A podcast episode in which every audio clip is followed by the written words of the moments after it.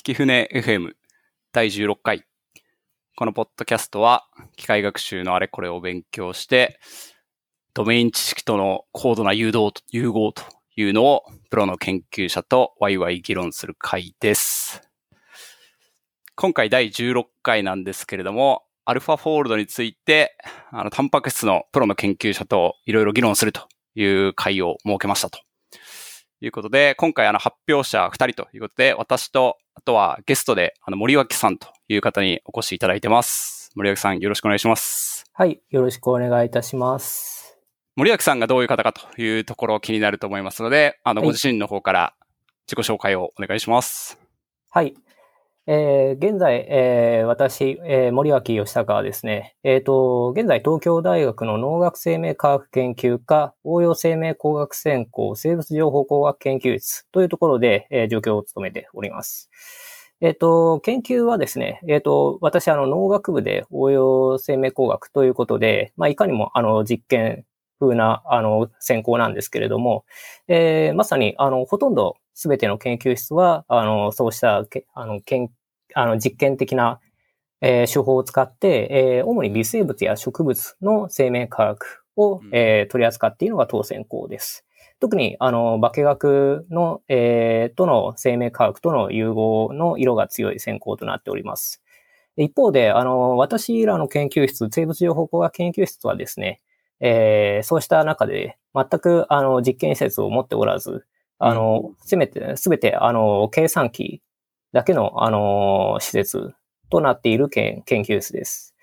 で、まあ私自身はその中で、けタンパク質と化学反応に関する、えー研究を計算科学の方方面から、えーこれまで研究しておりました。というところですね。はい。ありがとうございます。はい。結構その実験がいろいろある中で、あの、計算機実験というところにフォーカスするというのは、なかなか、あの、昨今の時代を表しそうなんですけど、こういうのって結構、日本のいろんな大学でそういうところが多かったりするんですか？そうですね。えっ、と、少なくともあの農学部という枠組みの中で言うと、あの日本で、えーそうしたあの計算オンリーの研究室というのは少ないのではないかなと。非常に少い。ないのではないかなと思います。あの理学部など他の専攻に行けばおそらくあるとは、はいはい、あるとは思います。海外とかだったら、また事情が違ったりはするんですか？そうですね。海外でも、あの、まあ、英語で言うと agricultural biochemistry とか、うんあの、言いますけれども、えっ、と、海外では、まあ、単純にやはり海外の理学部生物科学科みたいなところで、もう最近ですと本当にディープラーニングを前面にやった計算をした、えー研究室というのが、まあ、特にスタンフォード、ハーバードあたりでは、あとはあの、イギリスのオックスフォード等もかなりうん強いかなというところです。なるほど。やはりじゃあそういうところにももうディープラーニングのはい。猛威というか、あの猛威がい勢いがすごいわけですね。その通りですね。ありがとうございます。あの、今回はですね、アルファフォールド、まあ、2、ああの、論文ではアルファフォールドというふうにナンバリングなしで、もうアルファフォールドで呼びますというものなんですけど、はい。まあ、数年前ぐらいに、あの、アルファフォールド1というのが出て、はい。あの、その時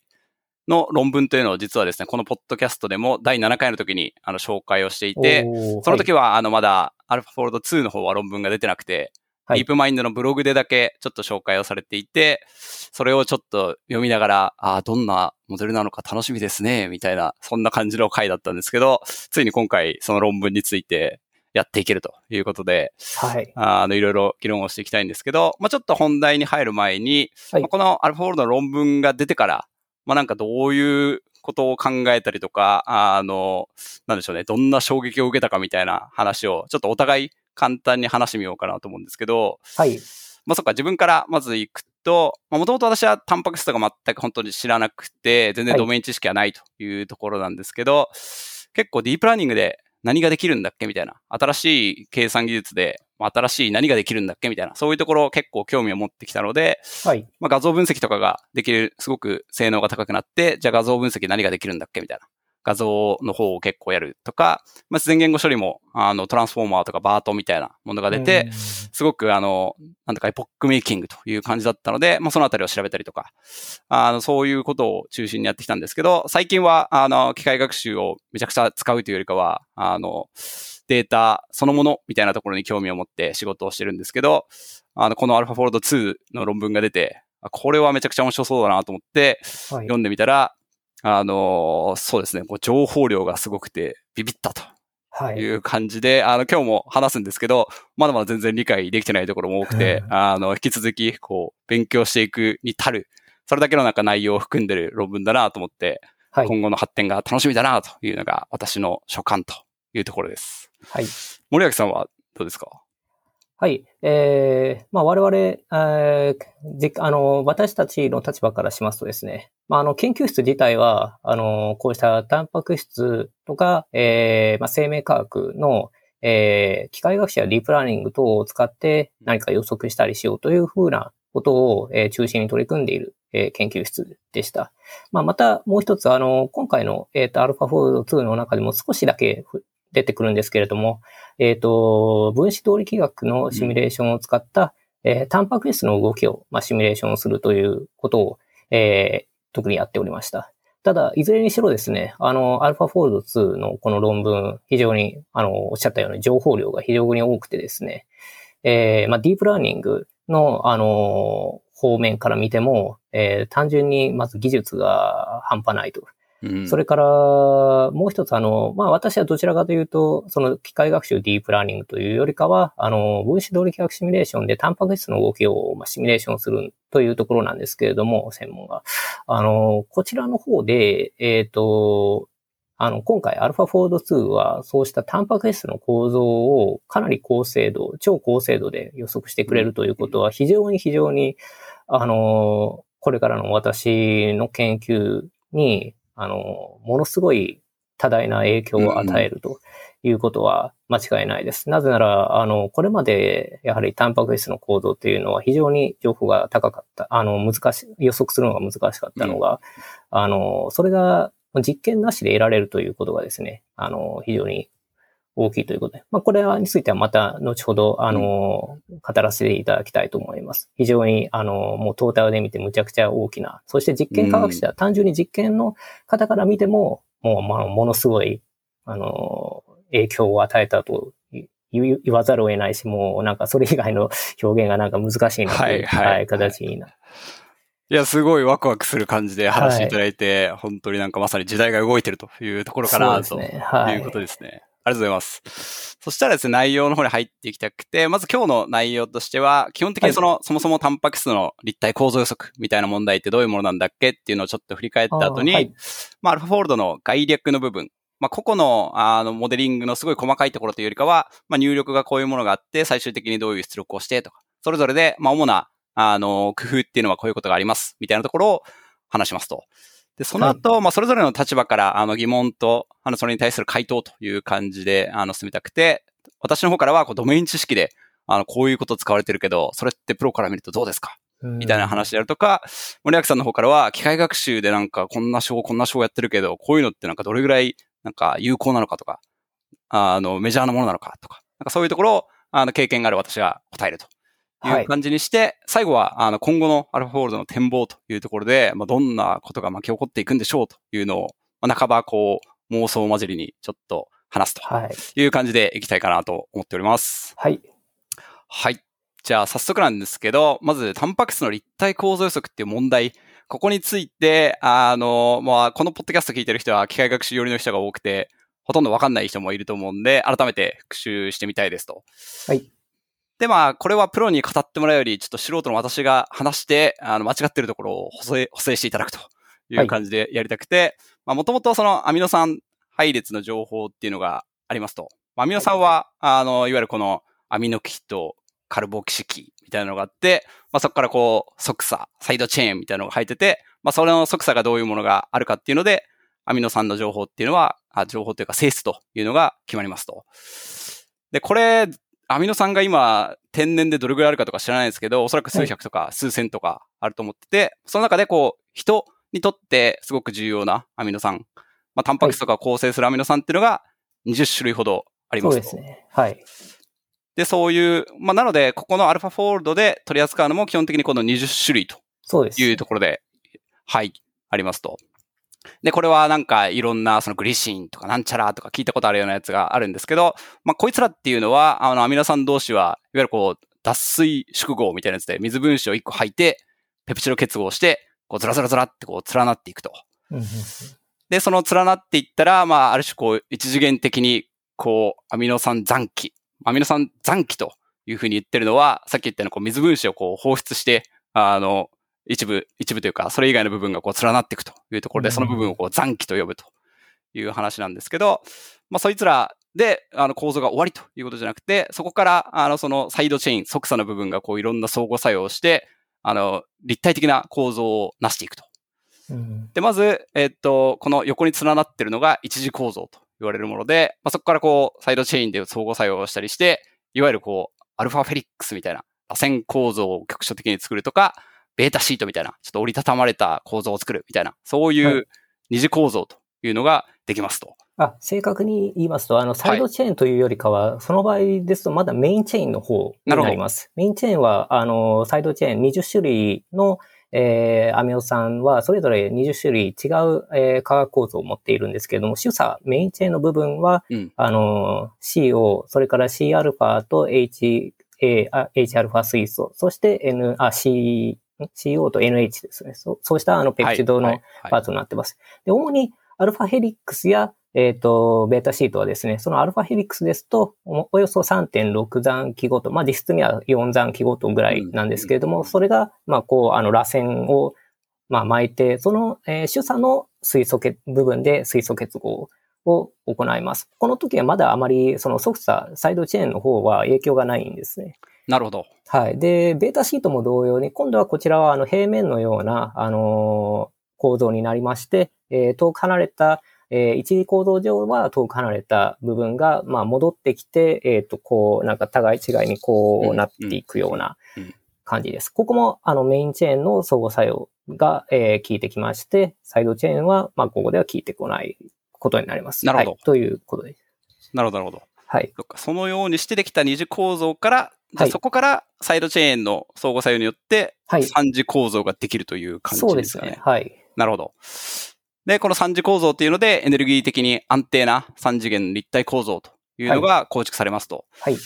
で、これがまあ、いわゆるこう観測されるタンパク質というものになるので、今回の問題設定は、その元々は、あの、単純なアミノ酸の配列がこう並んでますという情報。はい、で、そこからその一次構造、二次構造を経て、エネルギー的に安定的な三次構造の立体構造を予測したいと。はい。まあ、立体構造っていうのは、もう本当にその各原子がどういうふうなコンフィギュレーションで並んでますとか、はい、先ほどおっしゃっていただいたように、その間が、あの、水素結合、ここされてます、みたいな結合を予測するとか、そういうような問題になっていると。はい。やっぱプロと話すとすぐ、あの、なんていうか、それ違うよって言ってもらえていいですね。ありがとうございます。で、これ、タンパク質、この、ホールディングという単語よく使われると思うんですけど、なんか自分が調べた感じだと、はい、その、ホールディングっていうのは、あの、いわゆる、その、二次、二次構造とかを作る部分、アルファヘリックスとか、ベータシーとか、はい、なんかこの辺を持ってホールディングと呼ぶみたいに書いてある記述があったりしたんですけど、はい。これはなんか実際にはホールディングっていうのは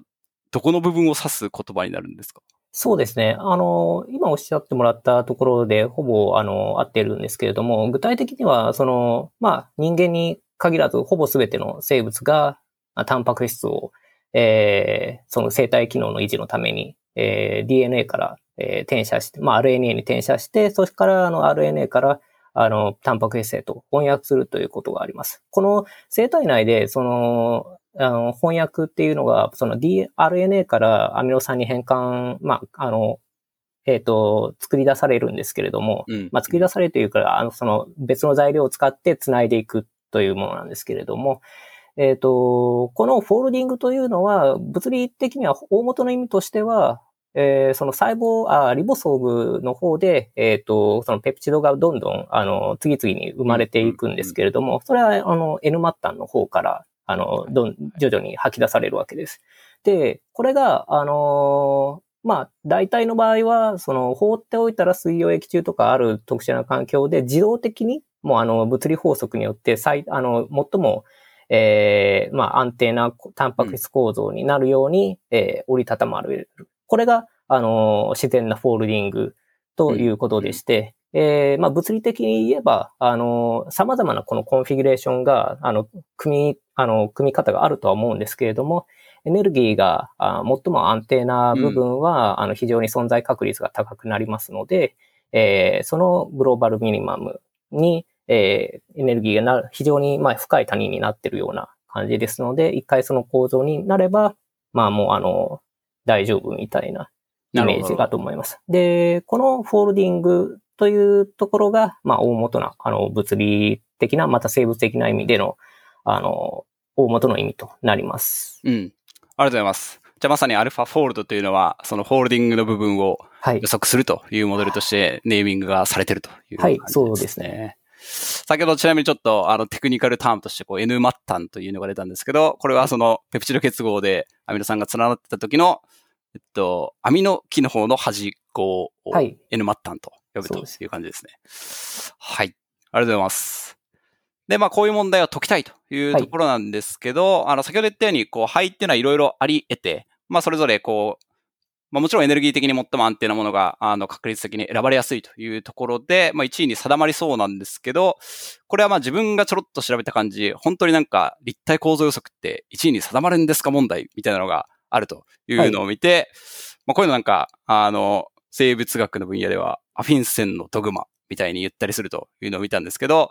この問題が本当に1位に定まるのかと。まあ、つまり入力アミノ酸配列の情報を入れたときに、3次元のあの構造っていうのは正解はこれですっていうふうにバンと決められるのかというのは結構気になったところなんですけど、このあたりはどうですか？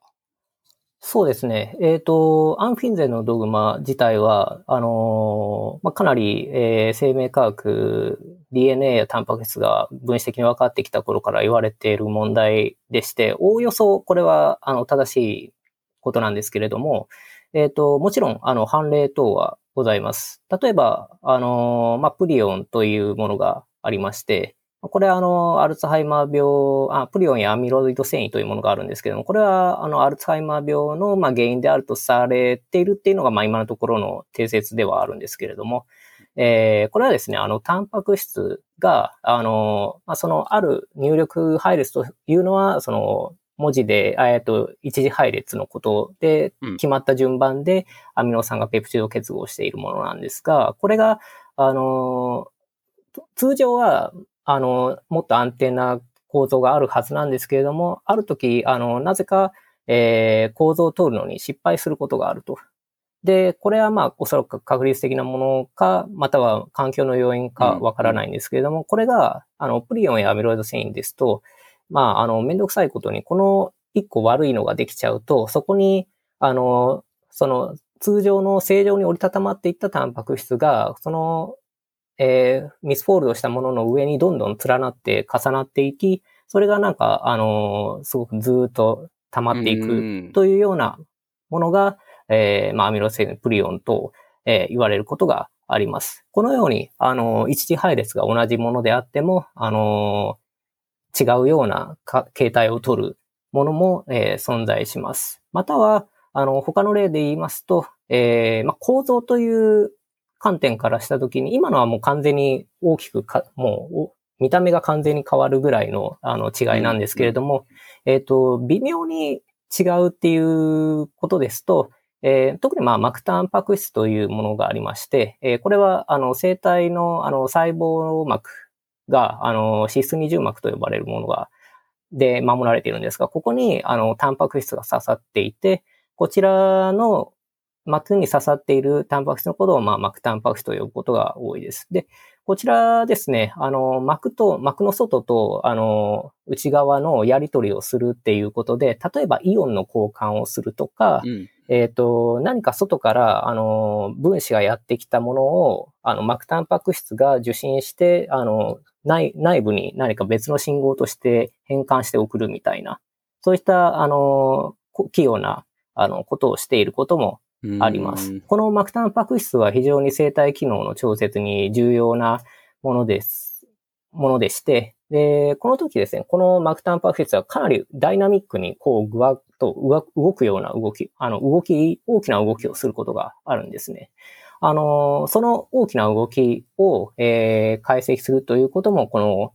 タンパク質の構造生物をやっている人からすると非常に興味深い問題でして、えー、これを、えー、どう予測するかというところも非常に大きな問題となっています。うんうん、まあ、これが、はい、そういう。じゃあ今回のアルファフォードであの考えるものとしては、先ほどのそのアンフィンセンのドグマが成り立つような、はい、アミノ酸の配列を与えたら、1位に3次元構造が定まります、みたいな問題と思って解きますと。はい、そういうものになっていて、ただ一方でそうじゃない例っていうのはたくさんあるし、特に、まあ、タンパク質みたいになると、その、ダイナミクスが重要という話が今出たと思うんで、はい、そういうところに関しては、またなんか、多分そういうところにも機械学習とか使われるんじゃないかなという気がするんですけど、はい。まあ、今回はじゃあそういう話までは多分踏み込まないというのがアルファフォールドの、そうですね。まだここでは、はい、踏み込まないと思います、うん。なるほど。ありがとうございます。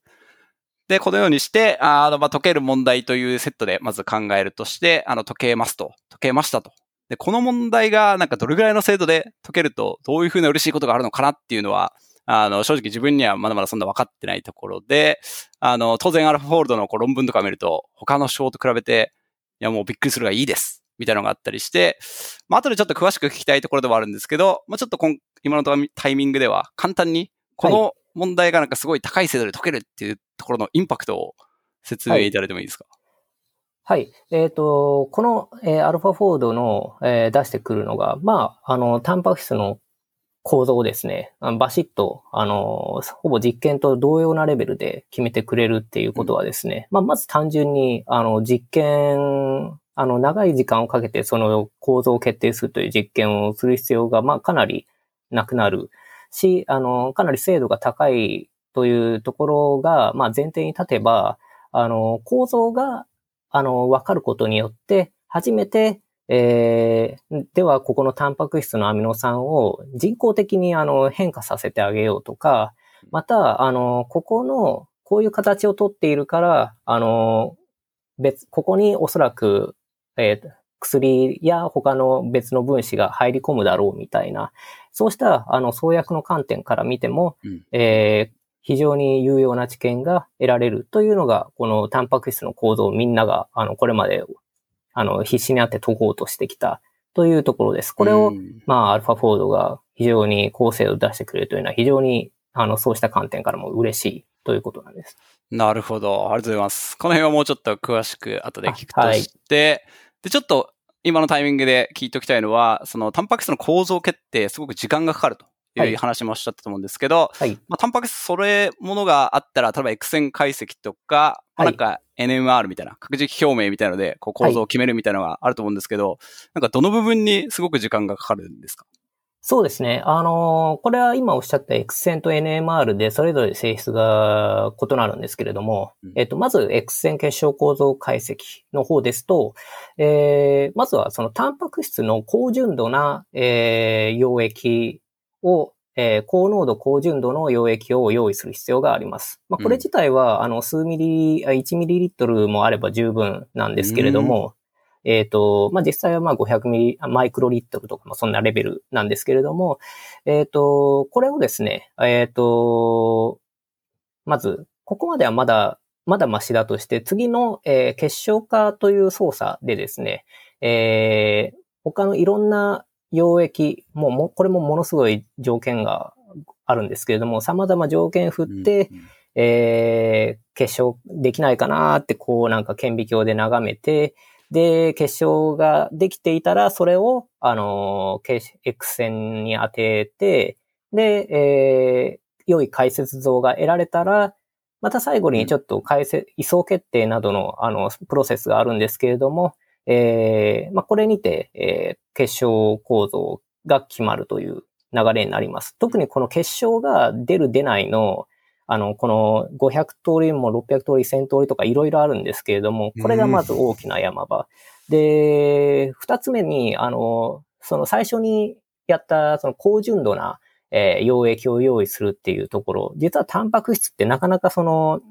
そう簡単に出てきてくれるっていう、あの実験室でポンと生成できるってものでも実はなかったりして、ものによっては。うんうん、えー、そもそもその溶液を作るまでの条件検討に下手したら1年とか2年とか3年とかかかるものもあります。ですので、まあ、そこで3年、で、そして決勝を出すのに数年、みたいなことをやって、で、まあ、最後にまたあの、位相決定っていうところがあるんですけど、この位相決定が、まあ、あの、まあ、ここ自体は割となんとかなることが多いんですけれども、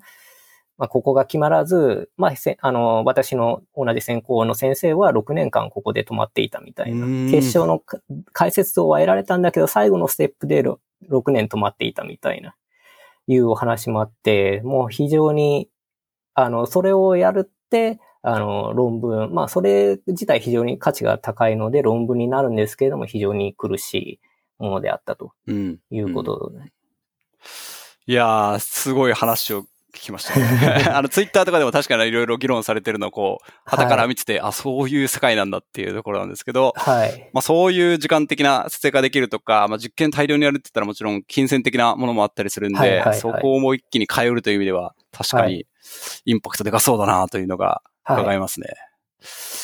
ありがとうございます。ちょっとその辺の話聞くだけでも面白くてもいくらでも質問したくなるんですけど、ちょっとここは心をおじりして先に進むとして、まあ、大体あのタンパク質の構造決定っていうのはまあこういう問題設定ですと。で、アルファフォールドによって精度高く予測されると、そういう素晴らしい嬉しいことがありますと。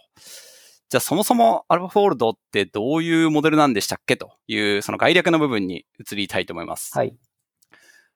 で、まあ基本的なその入力をしてもちろん何かを出力するというところなんですけど、その入力の特徴量部分というところから結構いろんなものを使われているので、まずそこから説明したいと思います。で、やりたいのは、あの、ターゲットのそのアミノ酸配列があると。まあ、ターゲットシークエンスがあると。これは、えっと、まあ、学習の段階では、あの、もちろんすでに基地の構造、構造というか、アミノ酸配列と3次元構造というのを使うわけですけど、予測のタイミングでは、これは3次元構造が未知のあの、アミノ酸配列だけ分かっているというターゲットシークエンスがありますと。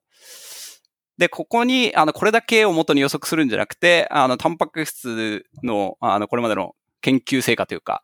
まあ、似たようなタンパク質の情報とか、その進化的な情報とかがすごく含まれていて、まあ、そういうのを、あの、ドメインの特徴量として使いますというところで、まあ、非常に重要な特徴量として、あの、マルチプルシークエンスアライメントと、MSA と言われるものがありますと。で、これは自分の理解だと、あの、そのアミノ酸がこう、いろんな G とか A とかいうふうに並んでるやつがずらっとあると思うんですけど、その似てるような構造をしてる部分は似てるような、あの、性質を発揮するだろうということで、まあ、例えば人由来のなんちゃらっていう、こう、タンパク質があったら、他の動物由来のなんちゃらっていうタンパク質をこう、並べたときに、こう、似てれば、それって結構、その情報として、あの、有用だよね、というところで、こう、似てるやつを作りましょうというのが、マルチプルシークエンス、えー、アライメントだと思っていて、あの、でもその長さが違かったりするんで、あの、こう適当にこうギャップとかを入れて、まあ、空文字みたいなもんですね。こういうのを入れながら、こう、できるだけこう、アラインするように、タンパク質同士を並べていって、こう似てるやつをこうガバッと持ってきて、それも特徴量にしようというふうに理解しておりますと、ここの MSA に関しては、もうちょっと補足いただくとどんな感じになりますか？はい。そうですね。MSA これ、今おっしゃった説明で、大体、あの、合っております。で、これ自体、あの、本当に、えっ、ー、と、アミノ、この、えっ、ー、と、インプットとして与えるのは、えー、アミノ酸配列でして、これはもう、あの、計算機上では、あの、20種類のアルファベットにおいて、えー、1文字1文字、例えば300アミノ酸でできているものでしたら、まあ、300文字の、うん、えー、文字列として与えることができます。で、同様にして、まあ、すべての、あの、タンパク質は、こうした一文字表記で、えす、べ、て、あの、タンパク質の、えー、構成するアミノ、あの、アミノ酸を、まあ、記すことができる。わけなんですけれども、この MSA、えー、まあ、どうやってまず作られるかというところは、これは説明した方がよろしいですか？ああ、じゃあ、せっかくなので、簡単にお願いします。はい。はい、えー、はい、この MSA はですね、えっ、ー、と、まず、このアミノ酸配列のデータ自体は、えー、まあ、ユリプロットというデータベースの、うん、あの、ところが世界、あの、の人が、まあ、作っておりまして、で、これが、あの、2.2億分ぐらい、あの、まあ、重複ちょっと入ってるもの含めて2.2億の、えー、タンパク質、アミノ酸配列が、まあ、含まれております。この中から、えー、クエリとする、まあ、自分が、あの、構造をけ、あの、知りたいなっていう、えー、一つの、まあ、タンパク質アミノ酸配列があったときに、この2.2億の、まあ、配列に対して、えー、似てるものを、あの、すべて連れてきてくれというふうな、えー、操作を行って、で、それを、あの、先ほどのありましたようなギャップ等や、あの、ずらしたり、何々してっていうところをやって、うん、えー、綺麗になんかうまく並べてあげるというところが、あの、これがまあ MSA と呼ばれるものになります。うん、そして、この MSA は、まあ、あの、アルゴリズム的に言うと、あの、2005年前後にですね、えー、まあ、隠れマルコフモデルというのが、おそらく機械学習の方には馴染みのある言葉だと思いますけれども、はいはい、えー、この隠れマルコフモデルベースで、えー、配列プロファイルを、まあ、作って、で、えー、そうすることで検索することで非常に高速に、かつ、あのー、もう文字列自体が、あのー、もう8割変わっていたとしても、いや、これとこれは実は似ているよみたいなのをうまく検知できるような機械学習アルゴリズムが、その2005年頃に、えー、作られまして、これが、あのこのアルファフォールドのえー、MSA を作成するところにも使われている HH スート、まあ、HH ブリッツなどのソフトウェアとなっております。はい。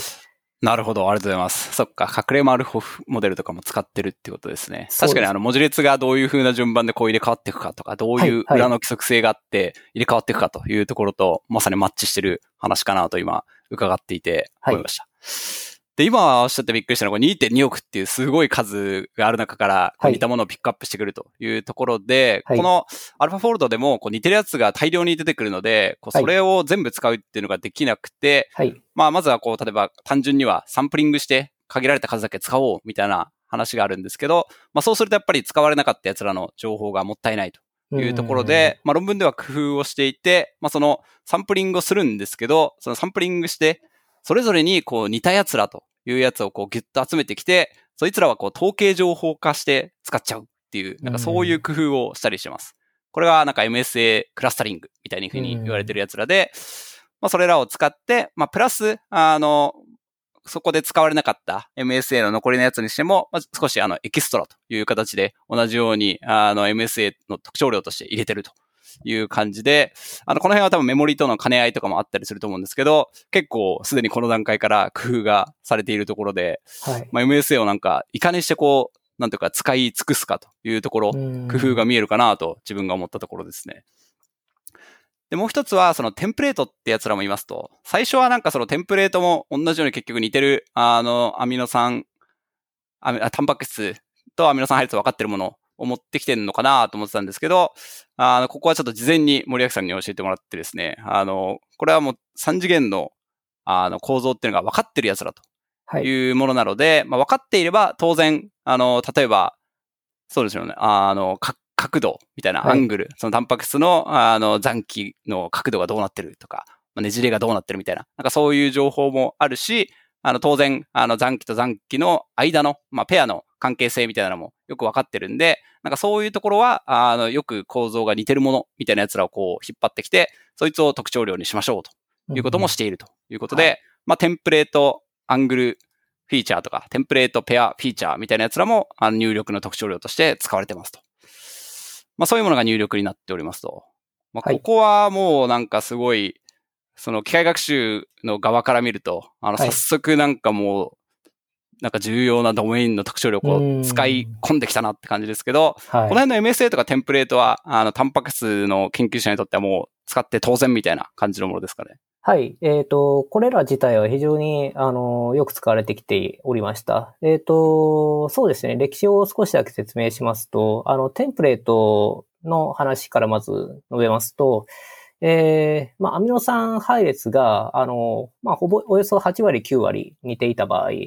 えー、残り1割、2割が、まあ、違っていても、まあ、およそ同じ、えー、構造に、ほぼ同じ構造になるだろうということは経験的に、まあ、知られておりました。うん、これを、まあ、うまく使って、もう計算機上で、そこのアミノ酸のパーツを入れ替えるだけで、はい、これっていう風に出すっていう、まあ、現、まあ、現象的な、まあ、えー、構造予測法も、えー、1990年の、まあ、中頃から、あの、そういうソフトウェアが出始めまして、えー、まあ、あの、構造未知のタンパク質について、その、まあ、限定的な解放として、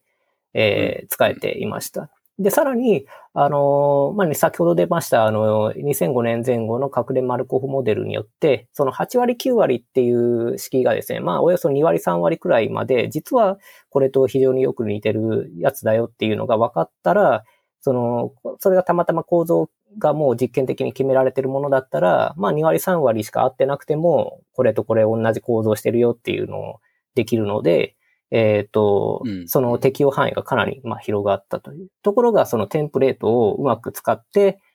構造基地の部分をうまく使って、えっ、ー、と、未知の配列、あの構造を、えー、まあ、限定的なケースですけれども解けるようなものが、まあ、ありました。で、うん、次に、あの、MSA。これが非常に、あの、まあ、重要になるんですけれども、えー、これ自体は、あの、発想が、まあ、2010年前後になります。えっ、ー、と、まあ、なぜその似たようなアミノ酸配列を取ってきてずらーっと並べるかっていうところ、一見、あの、これだけだと全くおそらく意味がわからない、うん、なんでこんな並べる意味があるんだというところがあると思います。で、こちらなんですけれども、えっ、ー、と、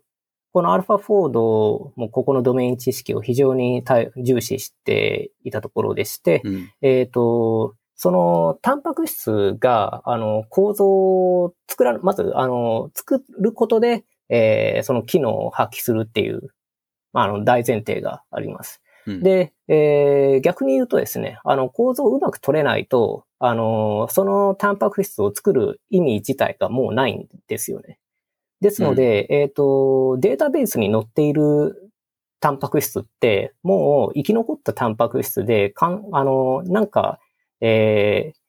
もし一箇所でも変な変異変異が DNA とかに入った時に変なアミノ酸に一個変わるだけでも、そのタンパク質ってあの死ぬことが、あの、もう不活性になることがあるんですね。で逆になんか、先ほどの話でも、あの、8割、9割、まあ2割、3割変わっていたりとか、7割、8割変わっていても、あの、同様の構造をとって、えっ、ー、と、機能、似たような機能を発揮しているっていうのはどういうことかというと、あの、ペア、あの、タンパク質の構造を取るときに、こことここがこう近づくよっていうのが、あるとき、えー、これがまあ例えば D と K、まあ、あの、アスパラギン酸リジンみたいな感じなんですけど、これが同時になんかあの、まあ、フェミアラリン、バリンみたいな感じで入れ替わったときに、ここの相互作用がうまくあの維持されていれば、全体として、あの、二つ同時に変化しても構造は保たれる。構造が保たれれば機能して、あの、生き残れる。そうすると、その二つ同時に変化していたアミノ酸は、あの、次の次世代に継承されて、結局、ゆくゆくは先ほどのユニプロットのデータベースに残るという形になります。こうした、あの、これがいわゆる強進化と言われるものなんですけれども、分子内の。で、これを繰り返していくと、その2割3割しかもう原型とどめてなくても、その残り8割が、あの、ペアで入れか、あの、うまく入れ替わって生き残っていれば、あの、まあ、見た目はもう別のアミノ酸配列だけど、あの、機能上は問題がないみたいな。うんうん、そうした、あの、ことが、あの、経験、まあ、これかなり経験的な部分もある、証明はされてないんですけれども、実際それでうまくいっているので、まあ、おそらくそれを踏まえた上で、アミノ酸、タンパク質は進化を遂げてきたということになります。ですので、えー、まあ、MSA なぜ必要なのかというと、これを MSA バーっと並べたときに、実は、あの、物理的な、まあ、これは2010年前後なんですけれども、あの、これ物理でやってた方には、なぜ意味があるかもしれません。イジングモデルとか、あの、まあ、逆イジング法で逆にそれを解くとか、あとはそれをポッツモデルっていうイジングモデルの、はいはい、あの、まあ、その、に、あの、3以上のケースですかね。はいはいはい、あれで、あの、どことどこのアミノ酸が入れ替わったかな、みたいなのが、まあ、いっぱいあるわけなんですけども、A と B だけじゃなくて B と C がなんかあった時に、じゃあこの A と C って疑似相関がちょっと出てくるじゃないですか。うん、でこれをうまく排除して、えっ、ー、と、まあ、どことどこのアミノ酸が入れ替わったかなみたいなのを、あ、あの、一緒に強進化で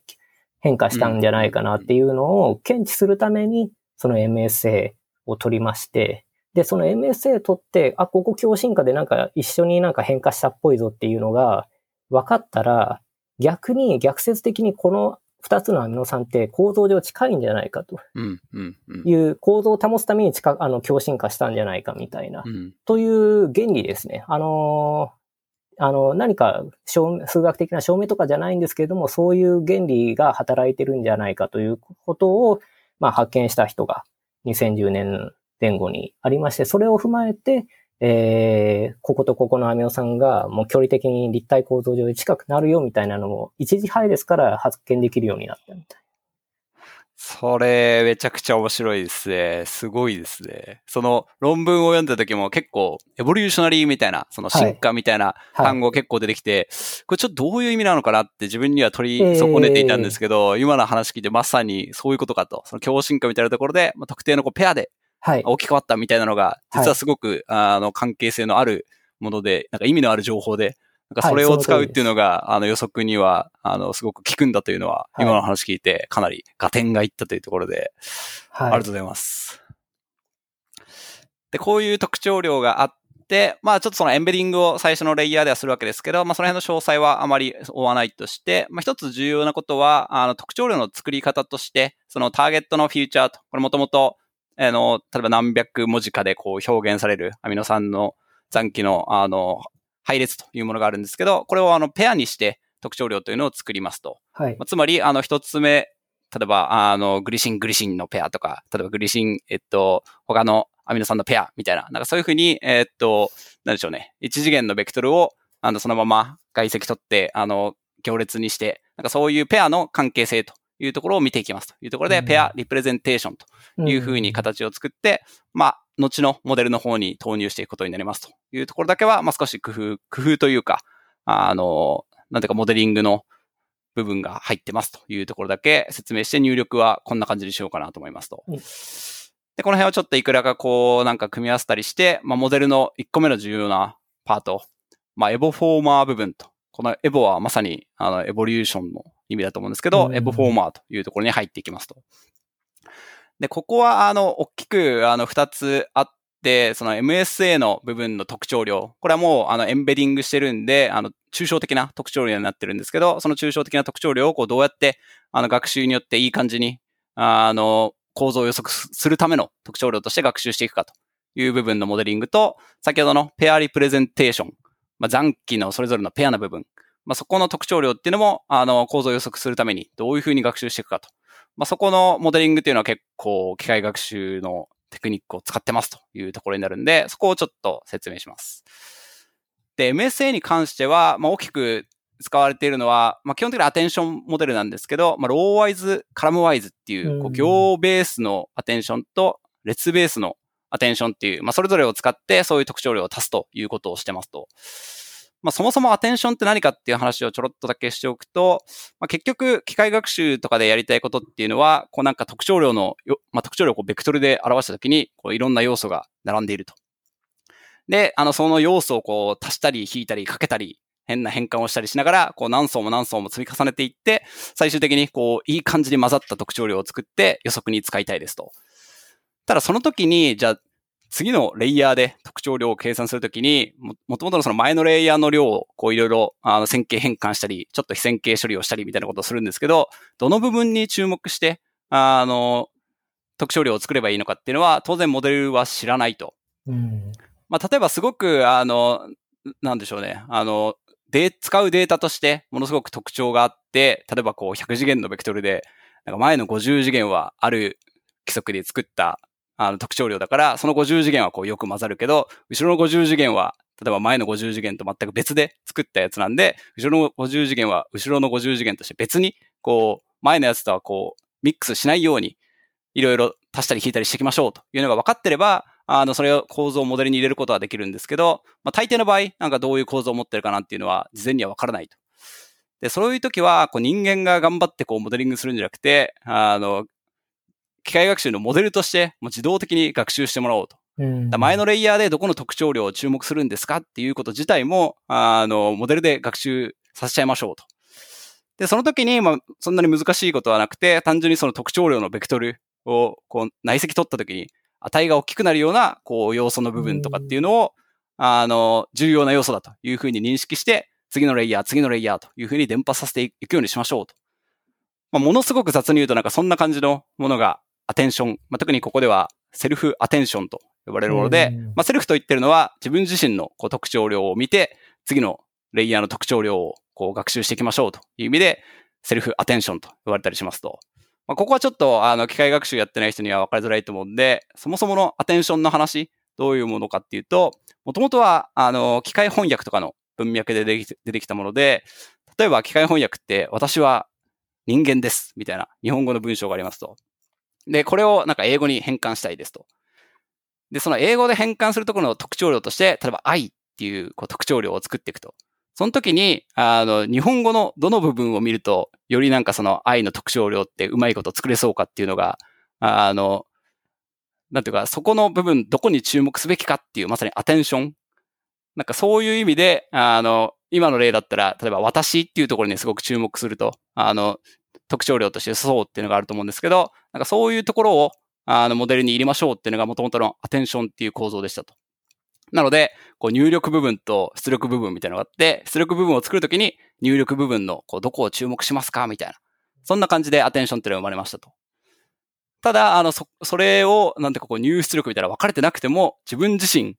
のベクトルを見て、自分自身をこうアップデートしていくっていう、セルフアテンションみたいなものがすごく流行って、で、それが、あの、並列計算って意味でもすごく相性がいいし、あの、精度としてもかなり高いということが分かってきたので、もう今やこういろんなところでそのアテンションっていうのは使われるものになってますと。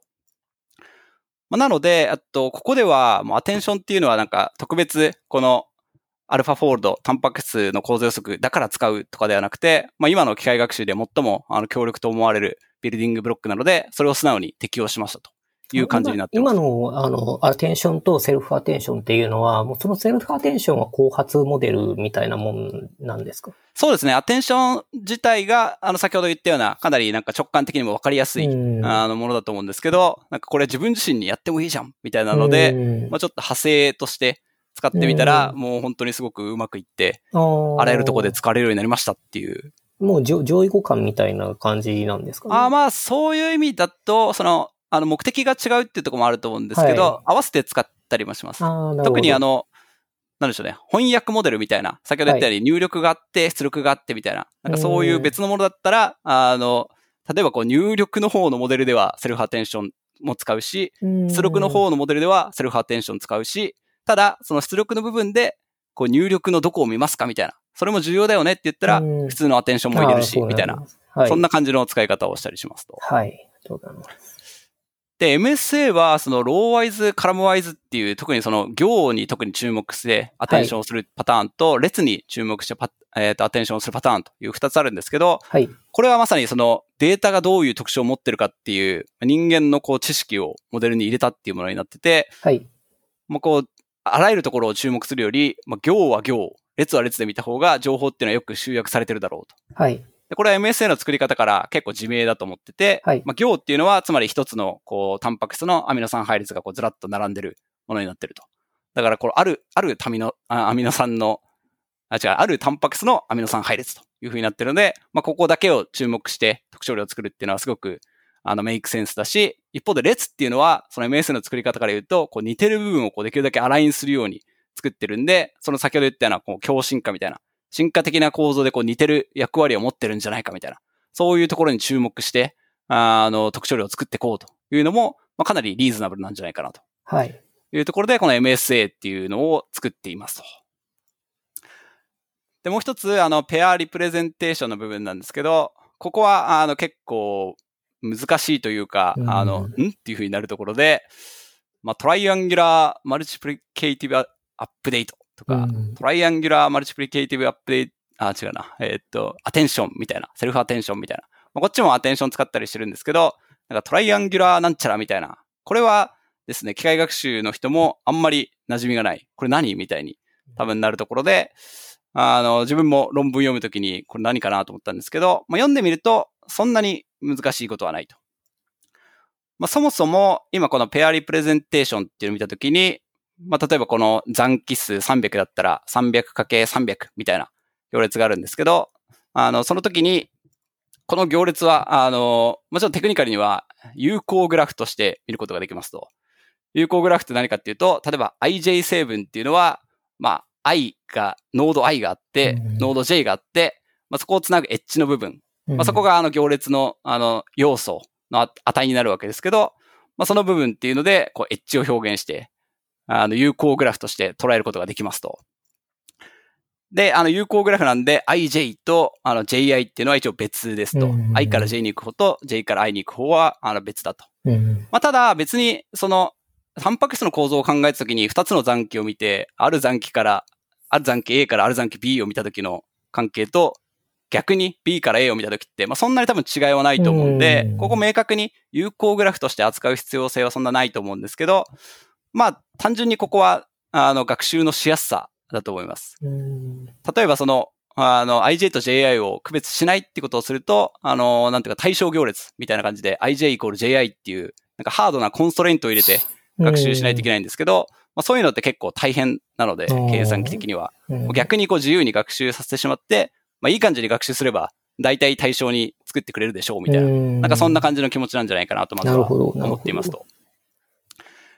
で、トライアンギュラーの部分になるんですけど、今この、あの、300、例えば 300×300 の、あの、行列っ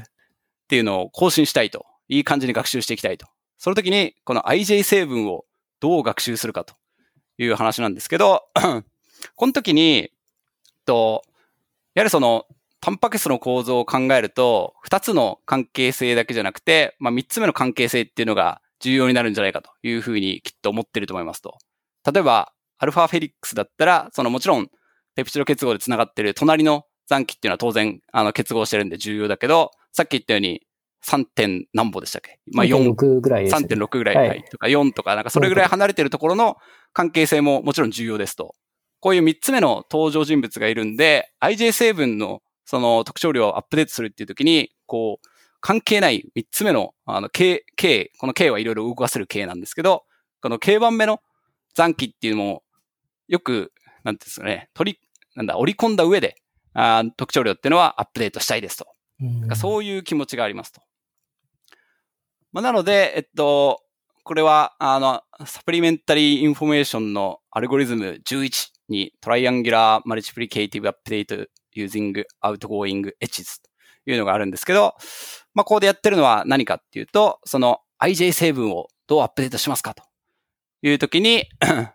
えっと、まあ、ちょっと細かいところはもう本当にすっ飛ばして、4行目のあのところだけ見ると、あの、K でサムを取ることの、なんか AIK、BIK っていうう、んこれは I から K の部分の H と J から K の部分の H ということで、まあ、IJ を見るときに、その3番目の登場人物としての K というのを考えてるんですけど、その K を全部足し上げると。いうことで、あの、IJ を含むものですけど、全部こう K、K 成分で足し上げることによって、他のもう一個の残機の影響を取り込んだ上で、IJ 成分っていうのをアップデートします。なんかそういう気持ちになっているというのが、ここのモデリングかなというふうに思っておりますと。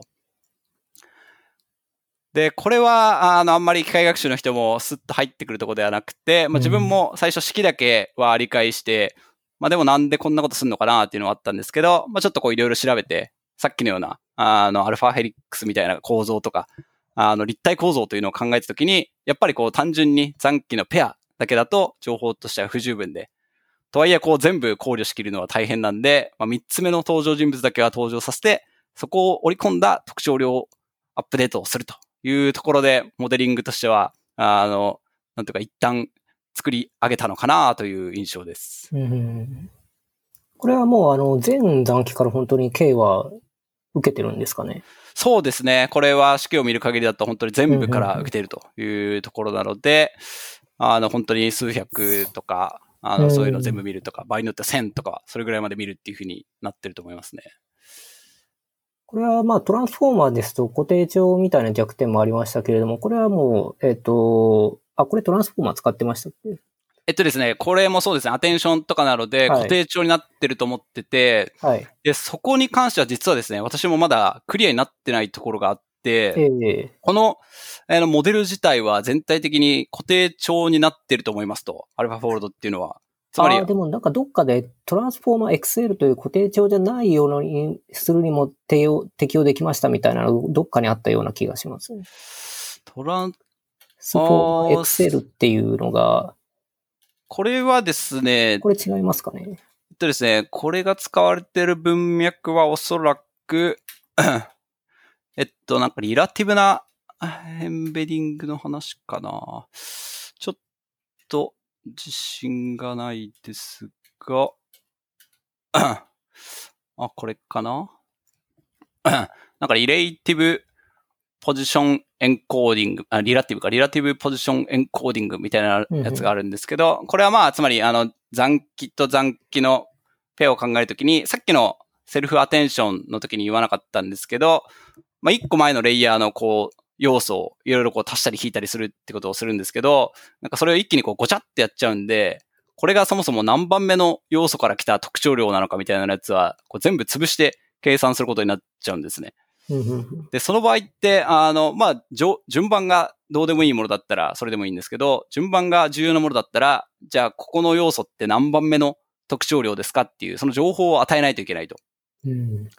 で、それをやるのが、えっと、ポジショナルエンベディングみたいなのがもともとトランスフォーマーとかそういうモデルで提案されたんですけど、まあ、すごいざっくり言うと本当に何番目ですかみたいな。その何番目っていう情報も、ある種学習して、それを取り込んで、あの、セルフアテンションにつなげていきましょうっていう、なんかそういう感じなんですけど、まあその時にこのリラティブポジションエンコーディングっていうのは、あの、まあ相対的な、あの、なんていうか関係性だけを見るってやつで、ここではなんかマイナス32からプラス32まで見るってものになってるんで、例えば i 番目のあの要素を見たときに、あの、あんまり全部のことを考慮するのは大変なんで、その i 番目から見て、マイナス32番目の要素と、プラス32番目の要素までは、ちゃんとこう何番目から来ましたっていう情報を入れて取り込みますと。で、それ以上は、あの、ちょっと離れすぎるんで区別しないでもうやっちゃいましょうと。はい。そんな感じになってますと。で、いろいろこう工夫すると、その可変帳でも使いうるものではなってると思うんですけど、自分が読んだり行動を見た感じだと、このアルファフォールドは可変調で使うようなモデルになってないんじゃないかなと思っていて、ある、その限定的な、あの、使いうる長さっていうの決まってんじゃないかなと思ってるんですけど、はい、それがどこまでなのっていうのは実は分かってなくて、うん、あの、コードとか読んでもパッとは分かんない形になってるんで、実はですね、これ自分は十分に理解しないところで、ただおそらく、あの、これは、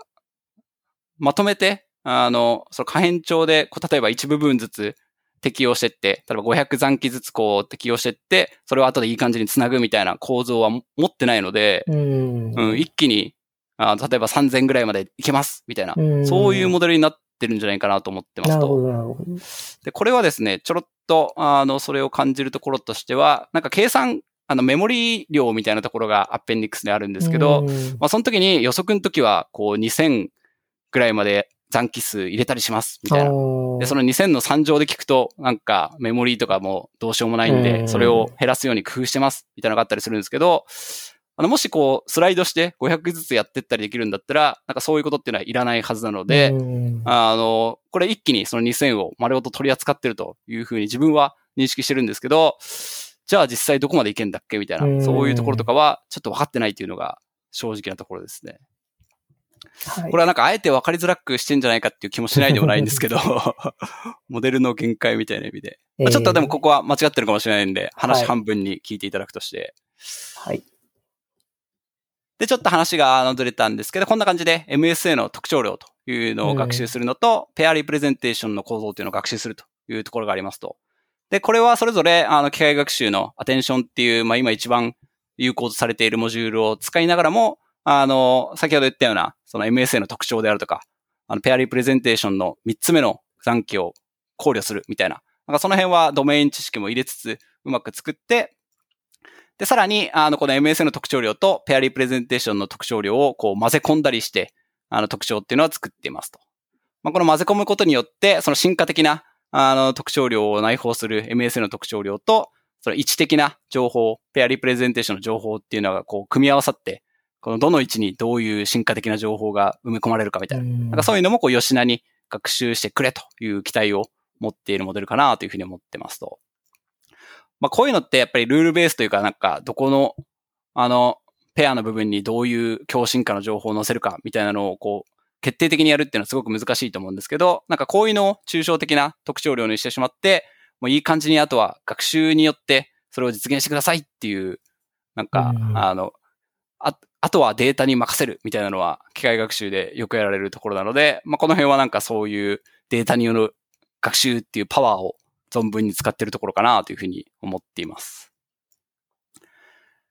で、こうやってこのエボフォーマーによって、あの特徴量をこう、いろいろ更新して使えるものにして、まあ、ここから3次元の構造っていうのを予測するというストラクチャーモジュールに入っていきますと。で、えっと、最終的に予測したいのは何かっていうと、ターゲットのシークエンスから、まあ、3次元の構造なので、このエボフォーマーの部分でも、こう MSA とかいろんな、あの、タンパク質の情報を使ってたんですけど、これでアップデートした後に抜き出すのは、そのターゲットシークエンスの部分。実際に、あの、自分たちが注目するシークエンスの特徴量っていうのを引っ張ってきて、このストラクチャーモジュールというのに入れて3次元構造を学習していきますというふうになりますと。で、このストラクチャーモジュールも、あ の、結構いろいろあって難しいんですけど、まあ、すごく雑に言うと、今、このエボフォーマーとかで学習した特徴量っていうのはすごく抽象的な情報で、あの、空間的な情報っていうのは、まあ、その、ペアの情報っていうのを持ってるんで、相対的な空間情報はまあ少しは持ってるんですけど、その3次元的にどういうコンフィギュレーションを取るかという情報は全く持ってないと。うんまあ、なので、これを3次元情報にマップしようと思ったら、まあ、何かこう座標系を決めて、まあ、その座標系の中で、じゃあどういうコンフィギュレーションを取るかというところをモデルに表現してもらわないといけないと。で、これをやるときに、まあ、ここもかなりなんか、あ、こんな方法あるんだっていう感じなんですけど、このモデルでは、あの、レシデューガスとか言って、あの例えば300の残機の、あの、範囲を予測するんだったら、まずこの300個のこう、三角形みたいなのをこう空間に準備して、それらはこうガスとして扱いますと。うんまあ、ガスと言ってるのは、これはお互いの相互作用がないという意味で使ってるので、この300個の残機のあの模型っていうのは、まあ、好きなところ、各々が動けますと。で、あの、この三角形と言ってるのは、その角度とかそういうのも表すためにこう三角形にしたりしてるんですけど、まあ、その特徴量と元々のこの、元々っていうか、まず何も全部原点に位置している300個の、あの、三角形っていうのを、あの、正解データ、3次元の空間範囲を、あの、再現するように、こう、いい感じに、こう、3次元空間にポコポコポコポコ並べていって、あの、実際の3次元範囲を実現しようっていう、なんかそういうことをしていますと。これはなんかバックボーンアップデートとかなんか言われてる部分なんですけど、なんかそういうところで、あの、バックボーン、まあ、主査の部分を決めますと。で、その後、あの、さらに、そこからすべてのじゃあ原子の位置を収めましょうというときに、あの、ここもいろんな、あの、なんでしょうね、ドメイン知識使ってるんですけど、こう一個残機があったときに、その残機からこう生えてる、この、えー、即差とかがいると思うんですけど、なんかそういうのを決めるときに、完全に、あの、学習でやるんじゃなくて、そもそももうここの局所的な構造って、もうほとんど文献値と一緒だよね、みたいな。なそこまでローカルな情報があったときは、じゃあ例えばここのあの原子間の距離っていうのはもうこの文献値使いますとか、うんあの、ここの3つの原子間の角度っていうのはもう絶対こういうふうにほとんど決まるんで、それも文献値使います。みたいな感じで、あの、細かい部分はそうやって文献値も利用しながら最終的な原子配置を決めていきますっていう、なんかそういう感じのものになってますと。うんで、あの、ここはですね、正直難しくてまだまだ理解できてないところもあるんですけど、まあ、ざっくり言うとこんな感じになっていて、まあ、あとはじゃあそれをこう、ロスを使って、 loss function を使って、その loss function を minimize するように学習していきますと。そういう感じになってますと。なので、 loss function としては、その3次元の範囲、それが正解データとどれぐらい違いますかっていうので、まあ、特別な FAPE っていう、FAPE っていう量を作ったり、あとはその角度がどういうふうにずれてるかみたいなので、あの、トーションアングルロスみたいなのを使って、その3次元の範囲を、あの、ガッと決めていきますという感じが、あの、ざっくり、あの、アルファフォールドの概略という感じになりますと。ここまでやると、3次元の、あの、原子配というのが求まって、これが、あの、このタンパク質の構造ですというふうに言えると。まあ、そういう話の流れになっておりますと。はい。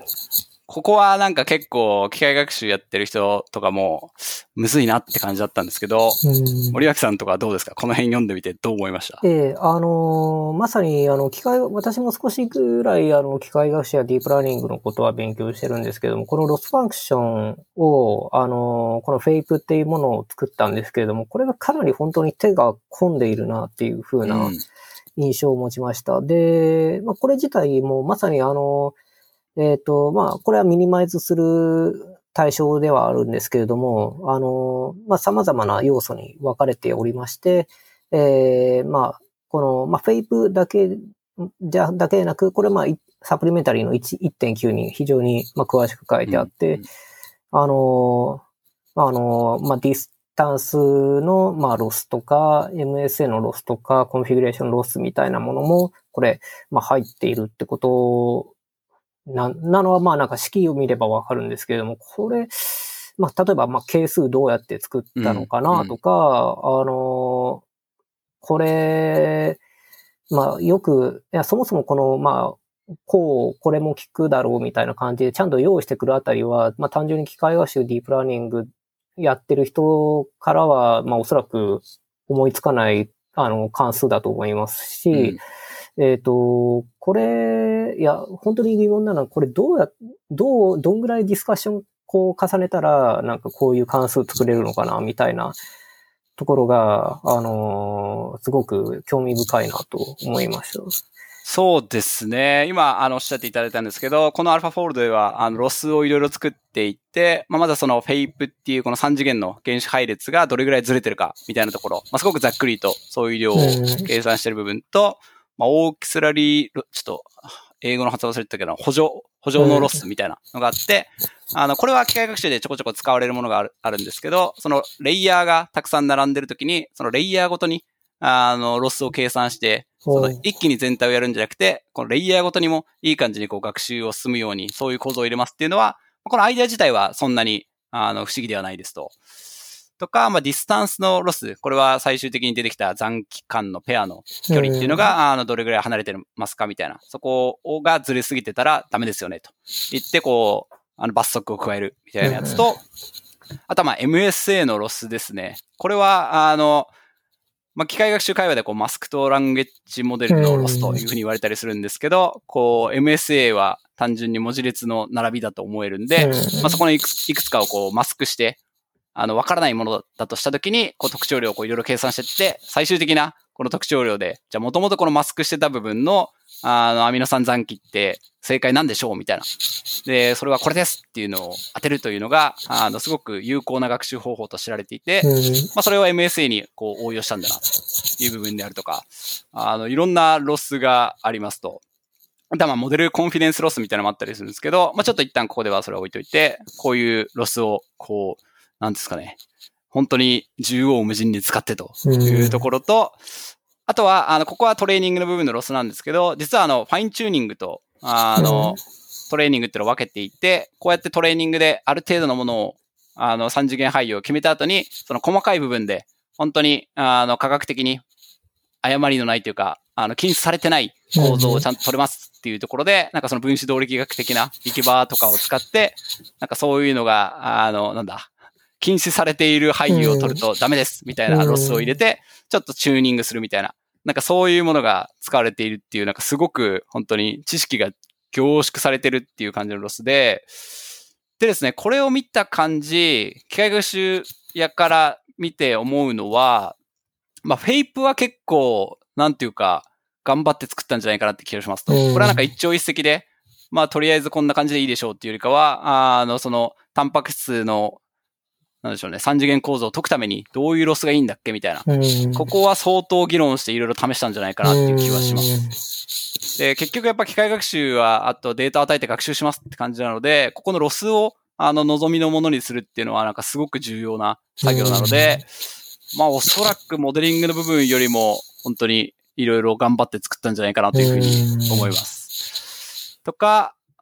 まあ、その補助のロスとかは、さっき言ったようにアイディアとしてはそんなに難しくないかなというところと、うん、まあ、MSA のロスとかも、これもその言語的に扱える、それこそ protein language model みたいな話、ちょっと事前にさせていただいたんですけど、まあ、そういう観点があれば、このロスってやっぱりすごく使えるんで、MSA にも使うことで特徴量をいい感じに学習しましょうっていうのは、ま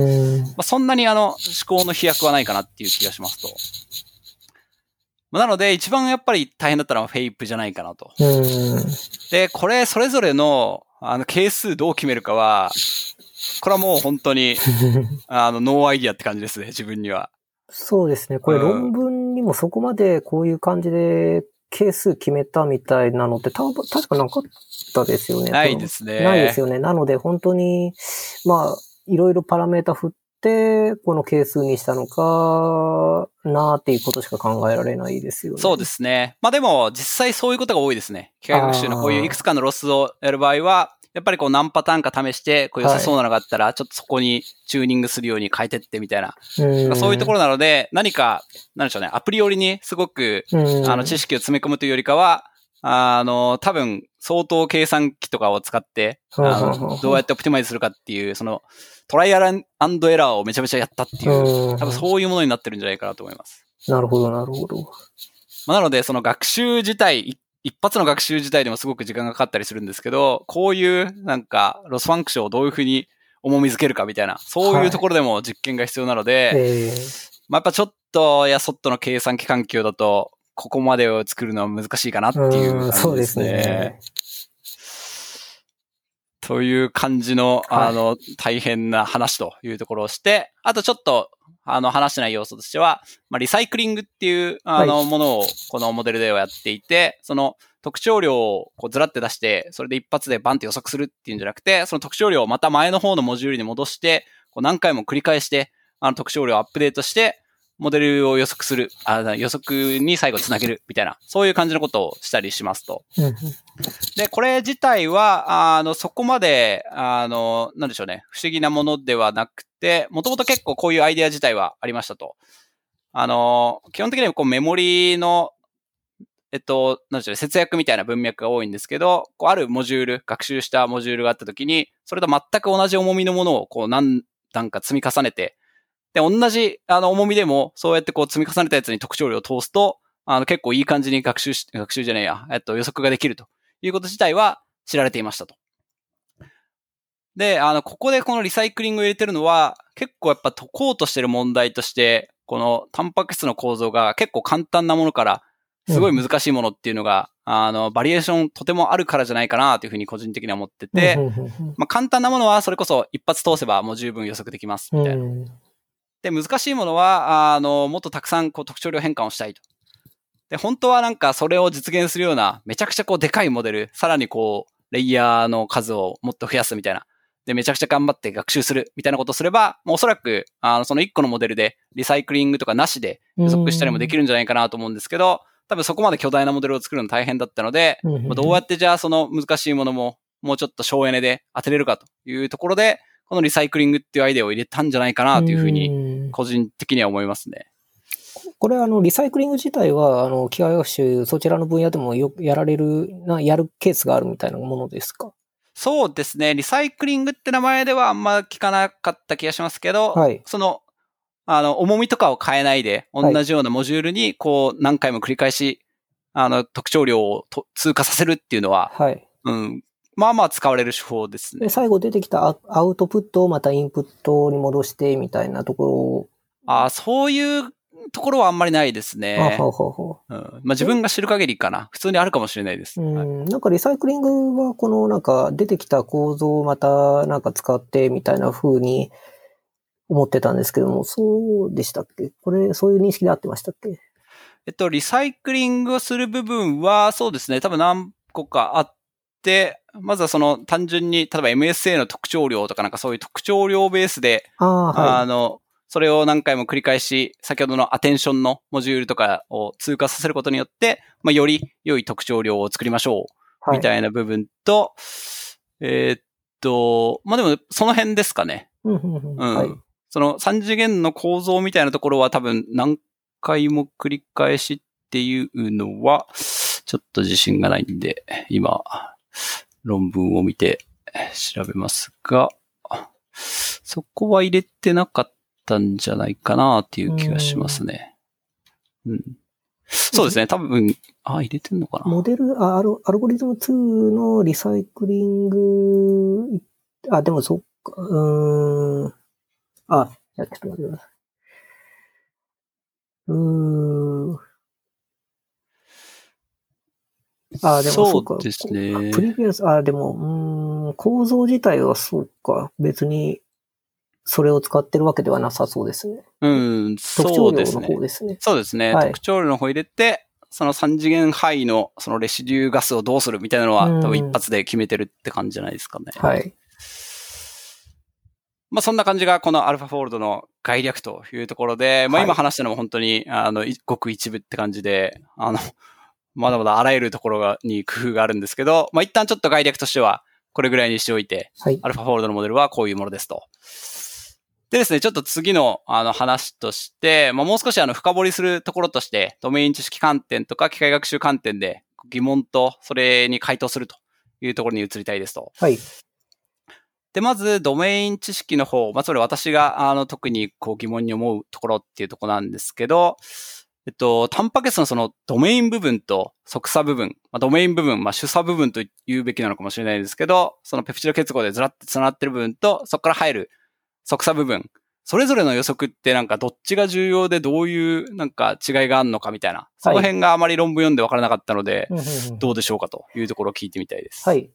えっ、と、そうですね。一つのタンパク質があったときに、いわゆる、あの、これ、なんかドメイン知識っていう時のドメインとまた違う意味で、うんうんあの、タンパク質の構造の、えー、なんか塊みたいな意味で構造ドメインっていう、えー、タームがあります。うん。でう、んこの、えー、タンパク質の構造ドメインなんですけれども、あのーまあ、こう、タンパク質との構造と機能はかなり密接な相関があるとされてまして、まあ、似たような、あの、構造のパターンであれば、まあ、似たような、その、えっ、と、機能を発揮することが多いということが、はい、あの、経験的に知られておりますので、まず、あの、ドメインレベルで、えーきちんと、あの、しっかり予測できるっていうことが、まあ、もしできれば、あの、あ、このパターンの構造を取ってるようなやつは、あの、おそらく、何々加水分解酵素だとか、何々 DNA 結合タンパク質だみたいな風に、あの、まあ、見る人が見たらわかりますし、もう、あの、そういう風な形を取ってるっていうことで、えーまあ、非常に有用ではあります。で、さらに、あの、この構造レベル、あ、ドメインレベルで予測できる、あの、非常に有用な知見として、えーこの AlphaFold2 などで、えっ、と、新規なドメインを、あの、予測できることがあるんですね。えっ、うんと、これあの、テンプレートっていうのが最初の方にこのお話の中で出てきて、まあ似たようなタンパク、すでに構造、結晶構造が、あの、決定されてデータベースに、まあ載っているものが、まあテンプレートとして、あの、登録されてまして、それを利用することはするんですけれども、あの、結果として AlphaFold2 が、あの、はい、これですって答え出していくドメインは、もう完全にそのテンプレートとは違う、全く違うもう形になっていることがあって、で、しかも、それは、あの、そのデータベースにまだ一つも、その構造ドメインがなかったパターンみたいな、新規ドメインみたいな。うん。これをもう予測できちゃうんですね。で、これは、その、えっ、と、単純に人の手がまず回ってないことが大きな原因です。というのも、あの、最初の方に2.2億のなんか配列があるって言いましたけれども、はい、はい。あの、人間がまだこれ解いたのが、やっぱり数年、1個あたり数年かかっちゃうので、うんまあ世界、まだこれあの、50年ぐらいしかこういう歴史ないんですけども、この分野の研究って。はい。あの実験の人から見ても。で、それでまだ18万、あの重複入れて18万しかない。2.2億に対して。だから、まあ、あの、人の手が及んでない、あの、新しい構造のドメイン、構造ドメインをもうアルファフォードが入ってもう出しちゃうっていうところはすごい、あの、助かるんですよね。うん。なるほど。で、もちろんその構造ドメインが、じゃあ、まあどういう意味を持つかとか、あの、あの、どういう機能と結びついているかっていうところは、またこれはまだ未知の問題ですし、えっ、と、これは実験してみないとどうしようも、まあしばらく機械学習やディープでも、これ、こればっかりはまだはちょっとわからないんじゃないかなっていう領域だと思うんですけれども、うん。まあそのタンパク質が、まあこういう形をとっているっていうことは、あの、あの、まずドメインがわかることで、すごい嬉しい部分ではあるとはい。いうのが一つです。で、えっ、と、もう一つがその側差部分ですね。うん。はい。えっ、と、はい。これについて述べますと、タンパク質の構造は、その、まあ、大きな基盤の、いわゆる構造ドメイン、大まかに見た時の部分と、それから側差の、まあ、向きなんですけども、これが特に重要になるのは、えー、タンパク質って結構まあまあ、まあまあ、あの、大きな、えー、アミノ酸、まあ、例えば200とか300とか400が大体平均なんですけれども、うん、それぐらいのアミノ酸で一つのタンパク質を、まあ、作りますと。で、その時、しかし、あの、機能を一番発揮する部分っていうのは、実はそのうちのせいぜい、あの、5、まあ、3、4個か5個のアミノ酸。あの、機能を、あの、非常に担っている部分っていうのは、そのうちのたった、まあ、数個レベルなんですね。で、そこって、そこに何が入るかというと、例えば、あの、最近で言うと、あの、まあ、えっ、ー、と、インフルエンザとか、あの、ウイルスとかだったら、あの、その、まあ、数個レベルのアミノ酸が、なんか、あの、人の細胞に問いついて、そこのパーツでパカってなんかあの悪さしてみたいなことをして、残りのあの9割、95%ぐらいのアミノ酸はただ形を支えてるだけなんですね。うん、で、えー、逆に言うと、そこのたった数個のアミノ酸のところに強く結合するような何か、あの、外から人間が分子加えてあげたりとかすると、そのタンパク質の悪さを封じることもできるし、まあ、あの、これはウイルスの話ですけれども、あの、他の、あの、普通の人間がも生み出す、生物が生み出すタンパク質も原理的にはほぼ同様になっています。これが、まあ、タンパク質の、まあ、活性部位、活性残機と呼ばれます。うん。うん、で、そこのですね、この今回 AlphaFold2 は、まあ一応、あの、AlphaFold2 が論文中では、ちょっとそこら辺はまだ弱いかもみたいなことを言ってる割には、あの、結晶構造の未発表のものと重ね合わせてみたら、まあほぼバッチリ当たるみたいなことがあって、で、その重要、活性残機っていうのがやっぱり非常に、あの、タンパク質の実験の人や、まあ我々であっても、一番注目するポイントなんですよね。その、たった数個のアミノ酸の部分が。ただ、それが、まあ、配列上だとどこにあるかわからないし、うんうん、で、構造、これまでの AlphaFold2 以前の、あの、モデリングソフトでも、あの、そこは下手くそだったんですよ。かなり。あの、なんか、あの、強進化の MSA をうまく使って、大まかなその構造ドメインはなんとなくできてるんですけど、あの、その結合活性部位っていうのは周りが割とその、なんかこういう感じにパカパカするような、動くような、えー、部分ですので、えっ、ー、と、なんか、周りになんか支えてあげるものがないせいか、あの、かなりモデリングが不安定になってしまうと。でそその活性部位って、はい、今、アルファフォールドだったら例えば3次元の配列、3次元の構造が出力として出るわけじゃないですか。はい、はい、はい。もちろんそれだけだと、あの、どの部分が活性部位かっていうのは分かんないと思うんですけど、はい、これはプロが見ると結構分かったりするそうですね。実はプロが見ると大体分かる。おそれはすごいですね。というのは、あの、なんか活性部位は、その、うん、何かしら空間、周りが空いているスポットみたいな、なんかこう、ポケットを作ってるような、うんうん場所になってまして、タンパク質ってほぼ内部はもうぎっしりぎっちぎちにあの六方細密重点よりも高い密度で、あの、埋まってるんですね。でも、あの、一部の外側に向かってる領域だけ、なんか不自然になんか空いてたりとか、なんか不自然にちょっと、なんかスペースわざと作ってますねみたいな領域があって、はいはいはい、もしかしてここら辺に何か入るんではみたいな、いうなのが、まあ、実験の経験者的にはわかる感じがあります。それはもう、じゃあ、結果見てるだけでめちゃくちゃ面白そうですね。そうですね。もう、とても、あの、あ、ここになんか今まで配列だけだったらわかんなかったけど、アルファフォード2が出した構造を見たら、あ、ここが非常に怪しいみたいなのが、えー、あの、分かってくるということで、あの、非常に構造、あもちろん配列からやる、予測する方法も歴史的には、あの、いろいろあったんですけれども、構造が、あの、持つ情報量っていうのがすごい大きいので、構造がわかると、あの、様々なことが嬉しい。これが、あの、冒頭で述べた、まあ、構造が分かると何が嬉しいのかみたいなところに、はい、つながってくるというところで、で、今回 AlphaFold2 はこの即差の、その活性部位の即差の配項でさえもかなり当ててくることが多いので、えっ、ー、と、もうまさにそこにこういう分子入るんじゃないかな、みたいな、予測を、あの、当てること自体もなんかうまくできそうなうん。感じであるというふうに、はい、私は思っております。いやー、めちゃくちゃ面白いですね。はいそれは、すごいインパクトっていうのを感じますけど、ありがとうございます。ちょっとまたじゃあ別の質問で、はい論文中で結構いろんなツールが使われてて、はいで、これはまあ、もう本当に機械学習の人はまあ、ほとんど見たことありません、みたいな話で、えーはいその MSA を引っ張ってくるものとか、いテンプレートを選ぶものとか、はい。あとはその、最後のファインチューニングで、あの、なんていうかこの分子動力学的な、あのツール使いますみたいな、アンバーみたいなやつですか？はい。なんかそういうものとかあったりするんですけど、こういうのっていうのはなんかよくその道の研究者なら、あの、慣れ親しんだものって感じなんですかね？そうですね。まずは、あの、MSA 作るところの HH ブリッツは、うんまあ MSA を作る中でかなりまあデファクトスタンダードなあのソフトかなと思います。で、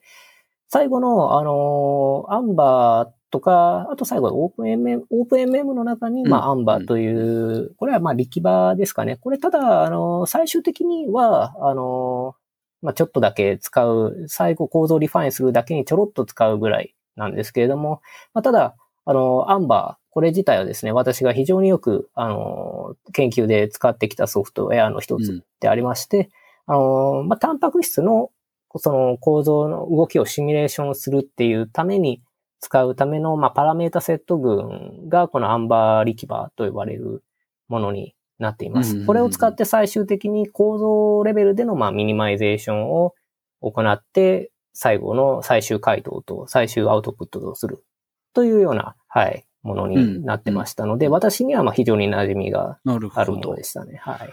あの、これまでその、アルファフォールド一旦離れて、アンバーをこう研究で使われるっていう時は、なんかどういう目的で使うものになってるんですか、えっ、と、実は、はい、私はそちらの研究のために、あの、構造予測をずっと勉強してきたっていう、あの、うんうんまあ、勉強というよりかは、あの、応用してきたっていうところですね。はい。あの、そのアンバーは、あの、何をするソフトかというと、タンパク質や、まあ、DNA とか、そういった、あの、生体分子の、えっ、と、動きを、えーまあ、主に水溶液中とか、または、あの、細胞膜の中、あの、上でとか、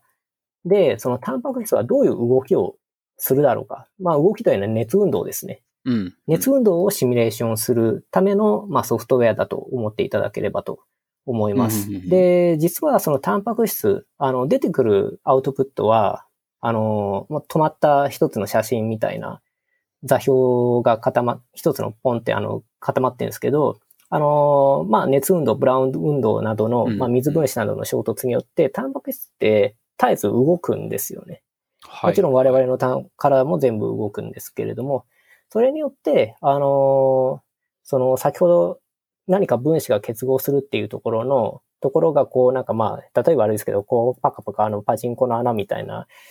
のようになんか開いたり閉じたりすることもありますし、えっと、このな開いたり閉じたりっていう運動が、その、まあ、生物学的な用語で言うとシグナル伝達っていうものがありまして、シグナル伝達って何かというと何かそのタンパク質のその空いてるパカパカしてる部分になんか物などが入って、そうするとそのタンパク質がガシッと、まあ、閉じますよね。なんかうまくはいはいそうすると、またそれがなんか別の反対のところが開くようになるみたいな、えー非常にへあの高度に制御された、あの、力学的に、まあすごくうまく組み立てられた、あの、設計になってまして、なんか片方が閉じると、なんかもう片方がどっかパカって開き出すみたいな。で、そうすると、このまたパタパカって開いたところに何か別のものが近づいてはまると、なんかまた別の動きが発生するみたいな。こういう、あの、動きとか、まあ、えー、またはタンパク質ともう何か化学分子が結合するとか、そういった、あの、動きを、あの、シミュレーションするっていう、それを、動きを捉えて、えーこういうところから、この、まあ、あの、タンタンパク質の、ここのアミノ酸が非常に重要で、で、どういう条件の時にどういうタンタンパク質の、あの、機能を発揮するかみたいなところが、まあ、私の専門、ほん本当の専門だったところーですね。なるほど。はい。タンパク質は常に何か別の分子と共同して動くことが多いので、うん。あの、そのタンパク質の動きが本質であり、それを理解するために分子動力学は非常に大きな力を発揮するかなというところになります。なるほど。ありがとうございます。それはじゃあ、そうですね。アルファフォールドでも使われてるけど、それでタンパク質が分かったら、じゃあその後の、はい。あの、どういう動きをするかとか、そうですダイナミクスがどうかみたいなところも、また研究としてはすごく面白いところってはいい。うところ。これから非常に私としては嬉しいところです。なるほど。それはいい話を聞けました。ありがとうございます。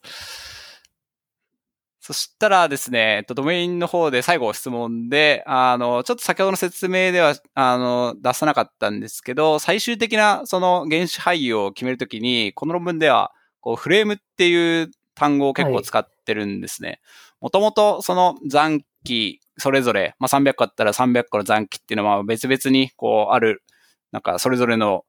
局所的なこう座標系でこう、あの角度とかを決めたりするんですけど、最終的にこの3次元の正解のあのタンパク質と比べるときは、当然何かこう決まったあのある座標系にこうマップして、うんあの比べれるようにしないといけないと。で、その比べれるためのフレームをグローバルフレームと言って、、あの、モデルの学習では、その個別の残機っていうのがどうやってこうグローバルフレームにこうマップされるかという、なんかその変換を学習したりしてますというところで、まあ、結構なんか、あの、あんま馴染みがなくて、こういうのってタンパク質界隈とかではみんな知ったりしてるのかなと思って聞いてみたいと思ったんですけど、いこの辺はどうですか？そうですね。このフレーム自体、非常に、あの、私としても初めて、あの、聞く概念でした。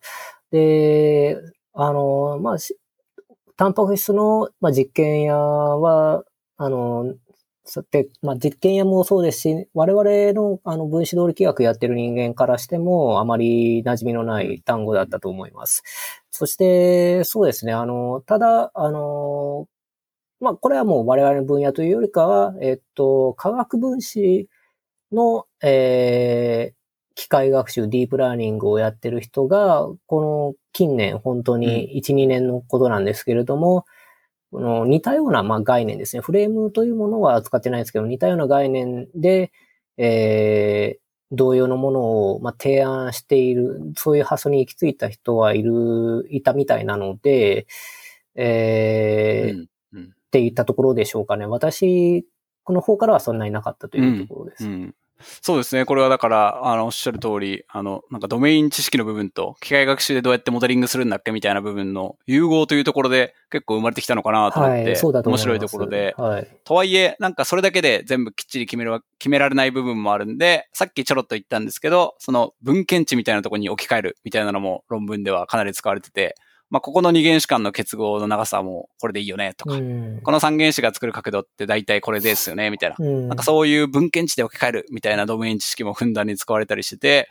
まあ、やっぱこの最終的にあの構造を決めるっていうところの細かいところは、こういう、なんていうか合わせ技なんだなっていうのを感じて、結構自分としては論文読んで感激したところと、まあ、まあでも難しいなと思ったところと。そうですね。あの、感じでした二原子、三原子がやっぱりもう固定でいいっていうのが、なるほどって思いましたし、四うんで、一番重要なのが、このアルファ4でもやはりフォーカスしていたのが、えー、4原子が作る二面角と呼ばれるものですね。うんうんでこれを、あの予測、最終的には予測にも確か、あの、使っ、あの、アウトプットの特徴量にも確かあったような気がしますし、うん。で、これを本当に、あの、うまく特徴量として予測できたら、そのディスタンスプレディクションも含めて、ほぼふ綺麗にもう復元できるっていうのを、うん。まあ、うまく示したし、これがまあ、この二つが肝となってできちゃえば、まあ、ほぼできちゃうんだな、みたいな、あの、ことを示されたっていうのは、すごく、まあ、衝撃が大きいものでした。はい。ありがとうございます。こういうところはなんか面白いですね。はいまさに融合という感じで。はい。ありがとうございます。そしたら、じゃあちょっと今度は、あの、観点を変えて、機械学習観点でのはい疑問というところなんですけど、はいはいまず森脇さんの方から出してもらったのは、まあ、はいセルフディストレーションっていうのがこの論文では使われてるけど、はいこれってどれぐらい機械学習で使われてんのっていう話だったんですけど、そもそもなんかこういう疑問を持った背景とかっていうのはどういうところにあるんですか？はい。えっ、と、この self-distillation 自体、あのーまあ、我々私自身も、あのーこうした構造予測の論文は数年間かけてたんですけれども、うんえー、他の研究者でこの self-distillation を明示的にやってる方は見なかったんですね、これまで。うんで、今回この AlphaFold の論文を読んで初めて見かけた単語でしたので、で、それはまあじゃあ、あの、ディープの人からすると、実はよく使ってる方法なのかなっていうのが疑問だったという。なるほど。そうですね。もともとディストレーション、まあ、日本語だと上流と言われたりするやつなんですけど、はい、これのアイデア自体は、まあまあ、あの、機械学習の意味では古くて、2015年とかに、あの、ジェフリー・ヒントンっていう、まあ、機械学習の、まあ、最も有名な研究者の一人と、またこの論文には、あの、コンピューターサイエンスで超有名なジェフ・ディーンの名もあるんですけど、うん、まあその人たちが Google で出した論文で、元々は大きいモデルで大きいデータで学習しますと。はい。で、これを例えばでも本番運用とかするときって大きいモデルだから大変ですよねと。うん、同じ性能を持つちっちゃいモデル、なんか効率的に作れたら嬉しいよねという思いがあって、あの、それをこう上流する形で、うん、あの、データから直接小さいモデルを学習するんじゃなくて、その大きいモデルの出力っていうのを正解データにして小さいモデルを学習すると、実は、あの、いい感じに、その大きいモデルの能力を踏襲したまま、あの、小さいモデル学習できますというアイディアがあって、もともとはそういう経緯でこの distillation っていうのは生まれましたと。で、そっからでもこの論文はなんかいろんなアイディアの派生があって、 self-distillation はそのうちの一つで、えっと、あの、 pseudo labeling っていう方法と組み合わせたものとなってますと。で、 pseudo labeling っていうのは何かっていうと、あの、学習データをあの準備したときに、正解データがあるものとないものっていうのがあると。今回の例で言ったら、あの、3次元のタンパク質の立体構造が分かってるというのが正解データあるもので、うん、まあ、分かんないものっていうのも大量にありますと。うん、で、この分かんないものってじゃあどうやって学習すればいいのかっていう問題があると思うんですけど、まあ内部にはもちろん、あの、正解データないから学習に使えませんと。いうことになると思うんですけど、実はこれをどうやってあの学習に組み込めるかというのが、まあ、シュードラベリングっていう方法で、一個なんか学習したモデルがあって、そのモデルで一回予測しちゃうと。うん、正解データわかんないけど。はい。で、その予測した結果を正解データとして、あの、学習しちゃおうっていう、なんかそんなんでうまくいくのかって感じもちょっとするんですけど、はい、なんかそういうのがシュードラベリングっていう方法ですと。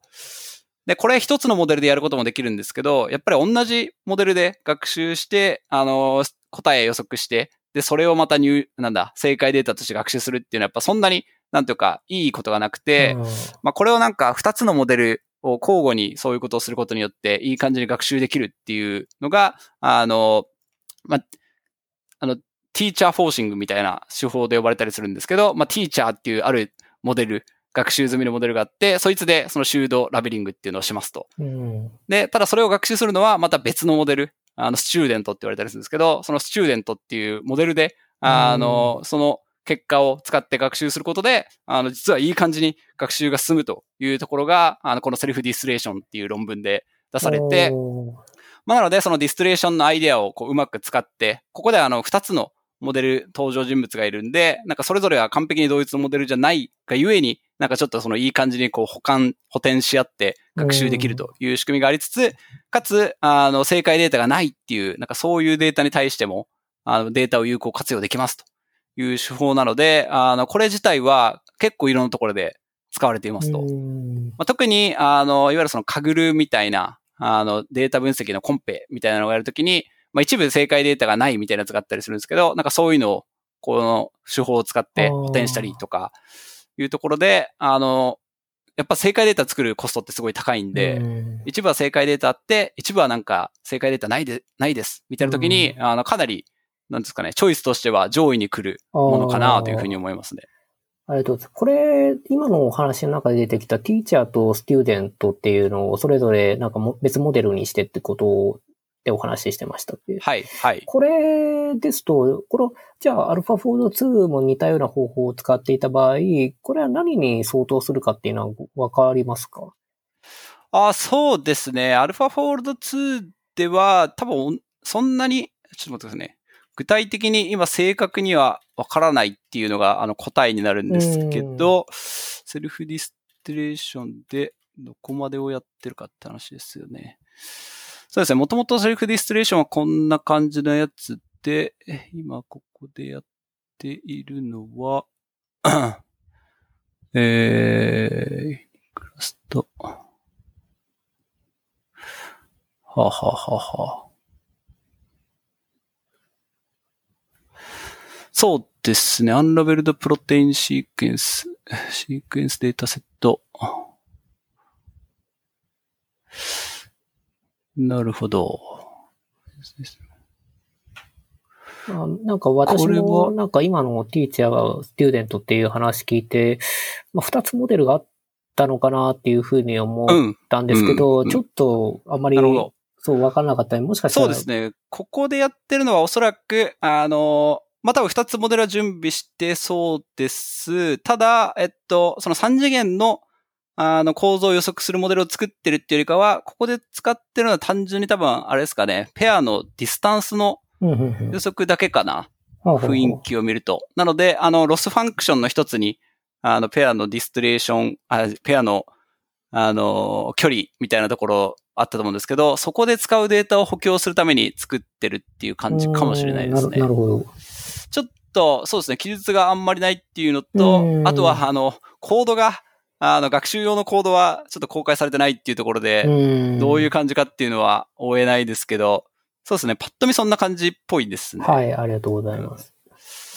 そうですね。学習コードまで公開してくれたら、あの、太っ腹だったんですけど。そうですね。やっぱないですよね。そうなんかですね準データの準備してるようなコードはちょっと見かけたんですけど、うん学習はないよな、みたいな。そうですね。この辺はもしかしたら、だからなんか、いろいろ工夫してるとこはもっとあるかもしれないですね。はいはいうんはい。で、ちょっとじゃあ次の質問で、えっと、ディープラーニング界隈でこう流行ってるっていうトランスフォーマーの応用とか、有用性ってどんなものがあるんですかというのももらってますけど、これはどういう背景ですかね？い。えっ、と、まあ、単純にこのもう、あの、この論文を読んでるだけでもトランスフォーマー、トランスフォーマーみたいなうん感じに出てきて、で、まあ、多少かじってるところで、やはり、あの、ディープ、えっ、と、翻訳とかでも、まあ、使われていてるっていうのは、まあ、あの、知っていたんですけれども、まあ、あの、うん。すでにもう菊田さんが最初の冒頭の方で述べたように、もうこれはむちゃくちゃもうあらゆるところで今は使われてるっていうお話でしたっけ？そうですね。これもほとんど至るところで使われているレベルといって本当に過言ではないっていう感じで、はい。でなんでなのかなっていうのをいろいろ考えてみたところ、ああの、もともと、例えば、ちょっと一旦その翻訳の話でしていいる、いくと、はい。まあ、もともとはなんか LSTM とかいうモデルがあって、なんかそういうモデルって可変調を扱えるようにしてるモデルなんですけど、まあ、どういう感じかっていうと、こうなんか入力の量があった時に、こうモデルでこういろいろ計算して出力をするんですけど、うんその出力を入力にして、また次の予測をするっていうう、んなんかそういう、なんかシークエンシャルに予測していくっていう感じのモデルなんですね。はい。で、これはつまりなんか二つ目の予測をするときは一つ目の予測を待たないといけないっていうう、んなんかそういう関係性があるので、あの、並列計算とすごく相性は悪いですと。はい。で、おそらくなんかめちゃくちゃ計算機が発達していて、そういう計算量とかあんま気にしなくていい世界だとしたら、まあそんなにこのトランスフォーマー型のモデルと比べて、あの、性能がめちゃくちゃいいっていう違いはないんじゃないかなと個人的には思ったりしますと。ただ、現実はなんかすごいその、あの、いかに効率よく計算するかっていうのが重要で、そのいろんなパラメータ探索をするとか、はいなんかそういう部分で、あの、並列計算との相性っていうのが、あの、研究を進める上で、ものすごく重要になっているので、まずそのトランスフォーマー型というか、もっと言うと、セルフアテンションみたいな、アテンション型のモデルっていうのは、とても、なんかうまくワークしてるように見えますと。いうのが一つ。と、もう一つは、あの、ここもちょろっと言ったんですけど、なんかどれぐらい人間のこう知識をエンコードしたモデルを作るといいかっていう部分で、これはあの画像分析とかを例に出すと分かりやすいんですけど、もともと画像分析では、あの、コンボリューショナルニューラルネットワークというのがすごく主流で、これは何かっていうと、まあ、すごくざっくり言うと、その画像の、なんていうか、エッジの部分とか、なんか形をこう検出するみたいな、なんかそういう特徴量抽出器があったときに、画像ってこう、左上に映ってても右下に映ってても、大体一緒じゃないですか。うん形が一緒だったら。まあ、なので、あの、その特徴量を抽出する、あの部分をちょっと学習したら、それをこう画像全体をこう、うんなんていうか操作していくように、なんかそういうふうに処理すると、あの、効率的だし、あの画像の特徴を考えた上でもいいよねっていう、うそういう人間の特徴をエンコードしたモデルだったんですね。で、実際これはなんかすごくうまくいっていて、あの、高い性能が発揮されてたんですけど、その計算機とかがすごく発展して、結果、あの、そういう人間の知識は別にそんなエンコードしなくても、そのさっき言ったセルフアテンションみたいな、うんどこを注目すべきかみたいなのは、もう自分で学習してください。あとは大量のデータでやりますっていうので、あの、実はそれを凌駕するぐらいの精度が出るということが分かってきて、その画像分析の分野でも、もうアテンションとかいうのをバンバン使うみたいな、まあ、ビジョントランスフォーマーとかいうのが有名なモデルなんですけど、なんかそういうところで使われるようになって、ああ、もうじゃああんまりなんか変な工夫を入れるよりかは、全部そのアテンションで学習しますすっていうのが、あの、チョイスとしては良さそうっていうのが、あの、昨今の流れなんじゃないかなというふうに私は思ってます。となると、やはりもう、あの、現時点2020年前後でもう最良の、かつ、あの、計算コストも、のバランスがいいのが、まあ、トランスフォーム、トランスフォーマーだったから、これをもうみんな使ってるって形なんですそうですね。もう完全におっしゃる通り。で、はいまあちょっとこれはあの言葉の使い方の問題なんですけど、トランスフォーマーっていうのがもともとあの機械翻訳のモデルとして提出されたんですね。ええトランスフォーマーってモデルは、まあ、もちろん中にそのセルフアテンションっていう機構を入れてたんですけど、トランスフォーマーですみたいな。うん。で、あの言葉の使い方に厳しい人は、いや、トランスフォーマーっていうのはその翻訳モデルのことだから、確かにはいあの、アテンションみたいに言うべきみたいなのがあのったりするんで、方が本質ですね。はいそうですね。ただ、ここはでもあんまり、あの、みんな気にせず使ってるんで、普通に、その、トランスフォーマーです、みたいに言ったりする方多いんで、ええまあ一応なんか、細かい違いはそういうところがありますというお話でしたと。はい。はい。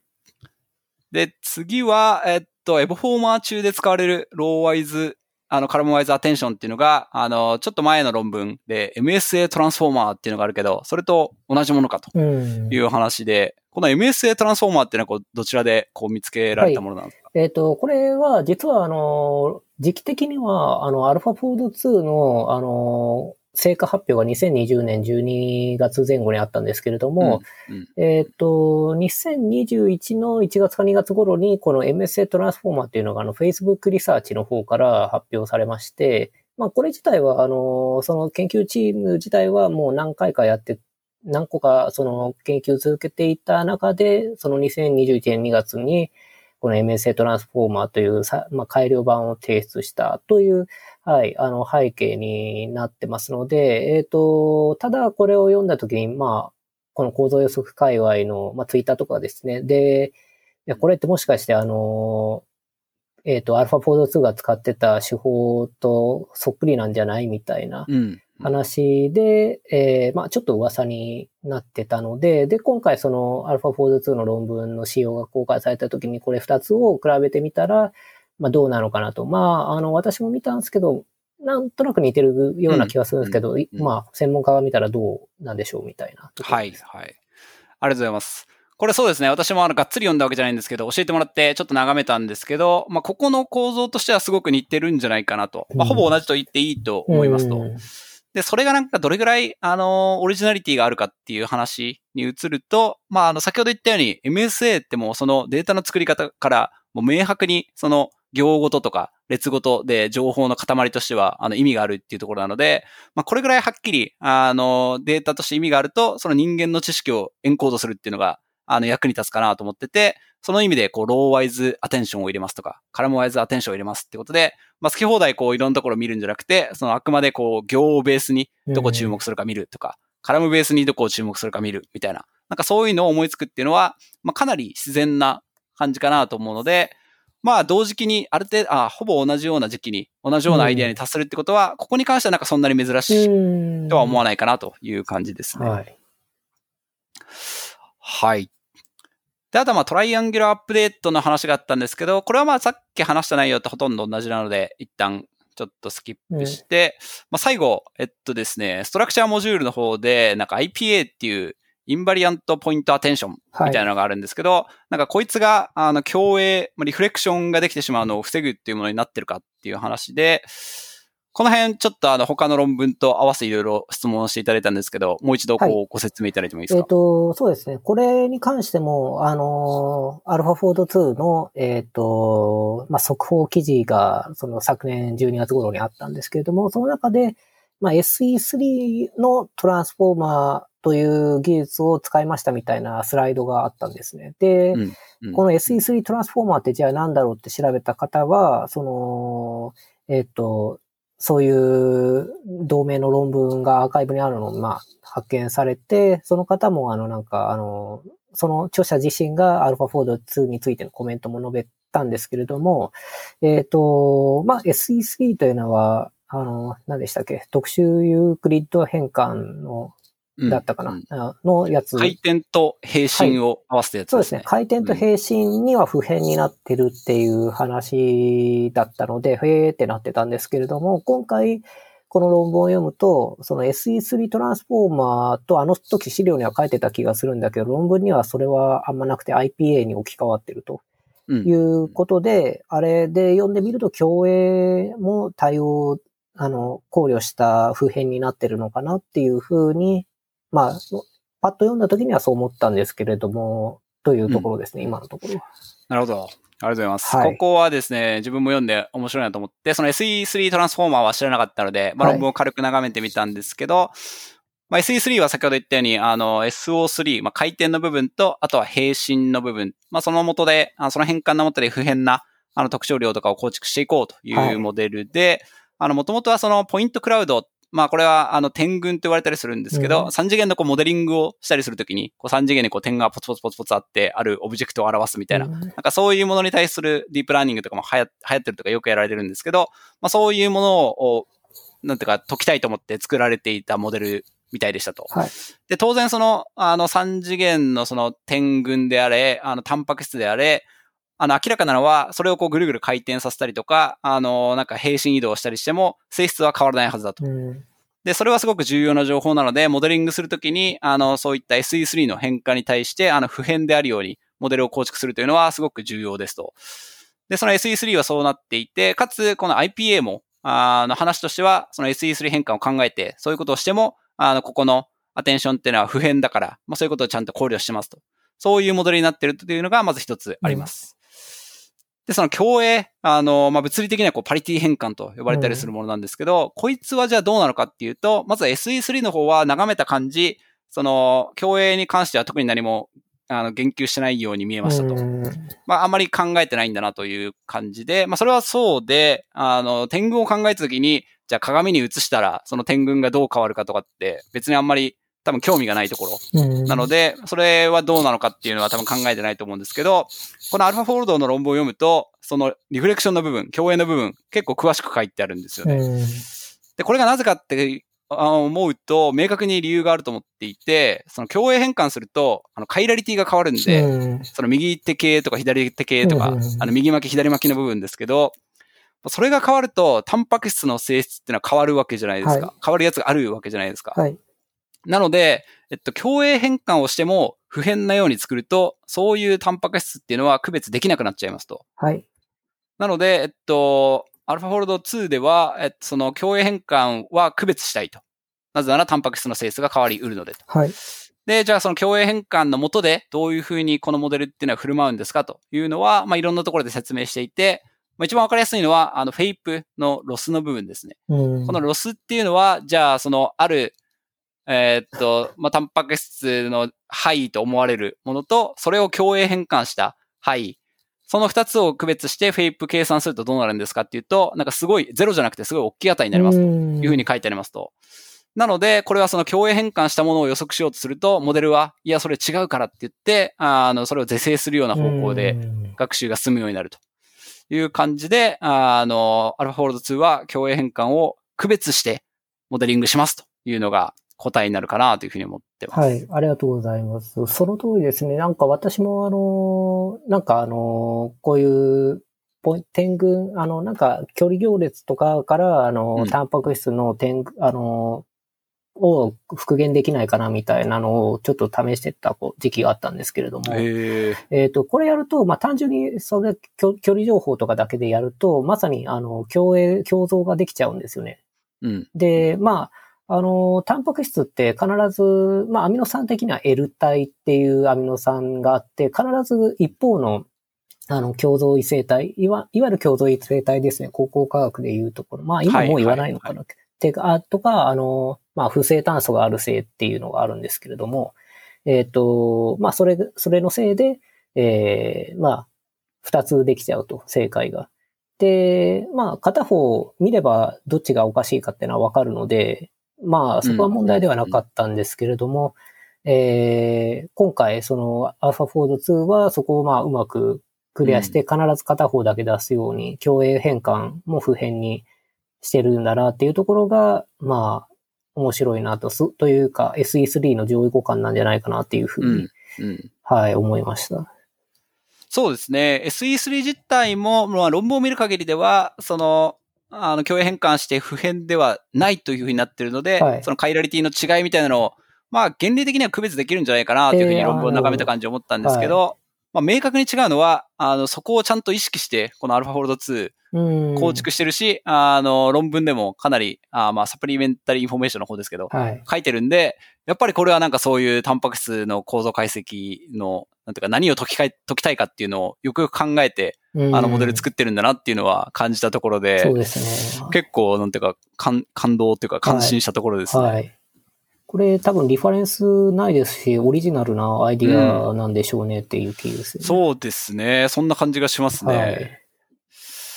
い、や、非常に面白くて、はいあの、昔、あの、そのタンパク質がだから右巻きとか左巻きってまあ、その共栄変換で別になるみたいなのを、うんなんかの本で読んで、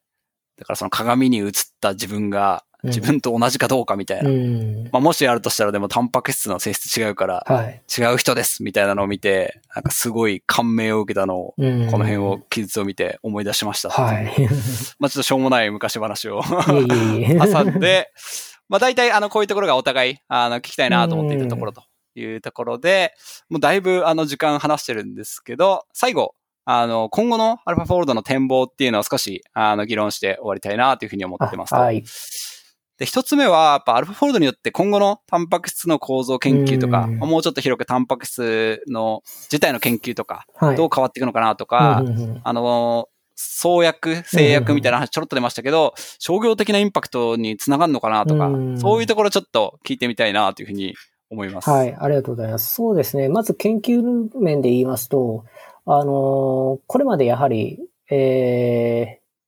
アミノ酸配列を、あのー取得するっていうこと自体は、まあ、これ DNA のゲノムシーケンスとかが非常に簡単、まあ、ある、比較的非常に簡単なので、えっ、と、配列を得ることはできていた。で、アミノ酸配列も、まあ、わかり、簡単に分かったと。しかし、構造がわからなかったっていうのがもう非常に長く続いてて、あと何百年先かなとか言われてたのがもう2020年にできちゃったということになって、で、これによって、えーこれまで、あの、タンパク質の研究するときって本当に立体構造がブラックボックスで、えーなんかタンパク質ってやはり大体一つのタンパク質で何かしら一つ以上の何かしらの機能を持って生体の機能に、生体維持に関わってるんですけれども、それを調べるっていう研究がですね、初手でまずタンパク質構造を掘って出せるみたいな、いうのは、ものすごくあの情報量が増えたじ状態からスタートできるっていう意味で、す非常に、あの、すべての生命科学に、あの、確認をもたらしたんじゃないかなと、はい、思っております。やっぱものすごい、ものすごい効果っていうことですね。はい。これは、あの、今まで、まあ、ひ研究分野、例えば医学部とか、まあ、他の分野とかでも、あまりタンパク質構造を、あの、明確にあ意識して研究していたっていう人は、意外と、まあ、あの、すまあ、わ私感覚ですけれども少ない方でしうんた。でも、あの、今回 AlphaFold 2が、まあ、誰でも本当に、あの、ウェブブラウザからでも、これ予測できるように今なっちゃったので、えっ、と、それについての、まあ、知識を、これまでなかった人は学ばないといけないんじゃないかなっていうふうに思いますし、うんえーで、そこから始まる研究が、もう、あの、かなり相当効率化されるっていうのが、まあ、一つあると思います。うん。じゃあ森脇さん自身の研究っていう意味でも、はいもう今後すごく大きいはい変化をもたらしうる。はい、もちろん、はい、たんこれまでですね、まあ、私個人のことなんですけれども、うん。えーまあ、私、農学部所属で、えっ、と、計算施設だけなんですけれども、まあ生命科学の研究やる上でして、やはり実験的に構造を出した人って非常にこれまで価値が高かったんですね。うん。で、それゆえに、まあ我々としてはよく共同研究という形で、えっ、と、うん実験の人からすると、このタンパクの構造を解いたけど、なんか、もうちょっと詳しく調べていい論文にしたいみたいな時に我はいはい々の研究室に相談があって、で、非常に詳しく、あの、分子動力学等を使って、あの、共同研究するみたいな話をよくやっていたんですが、これが出てきた以上、これじ、まあ、我々私から見たら実験の人がなしでも、ある程度なんか自前で、うん。あの、生命科学の、あの、ことを議論できる、計算だけで議論できる範囲が広がったみたいな、風にうん思います。。この、あの、特に酵素反応、微生物が作る非常になんか薬になり得る分子がどうやって作られるんだろうみたいな研究っていうのがあって、うんそれ、が、あの、ただ微生物とか、あの、植物の、とか、一部のタンパク質って実験室でなかなか取ることができないものも多くてですね。あの、それで、えっ、と、構造を決定するのは本当に5年、10年先なんじゃないかみたいな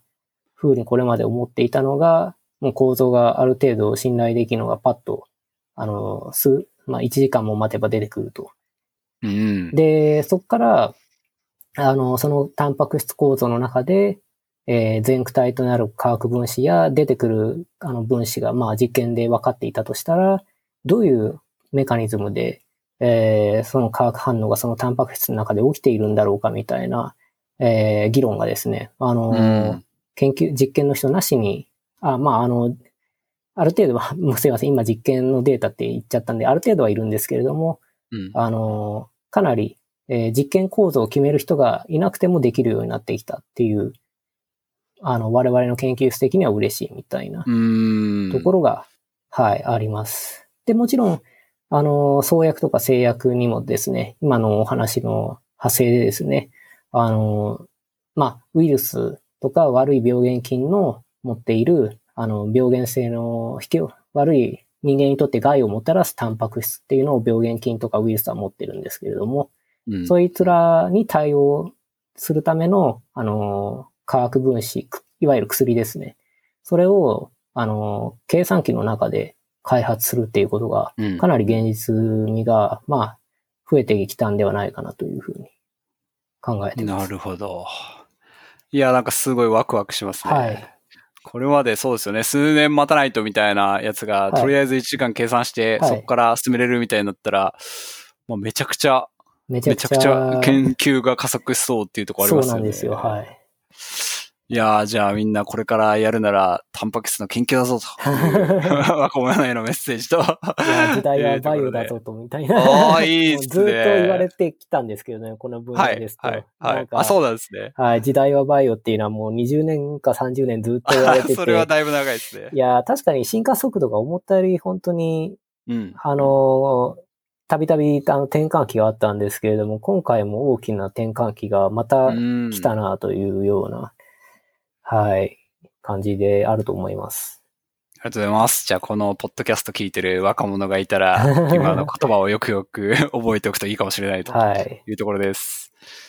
そうですね。今のが、あの、タンパク質の研究という観点なんですけど、機械学習観点でじゃあ、インパクトとか今後の展望どうかっていうところで言うと、はいまあもちろんそのいろんなところに応用されてきたんで、あの、まあ、これが、あの、こういう成功事例を、あの、きっかけとしてもっともっと広まっていくというのは当然あると思うんですけど、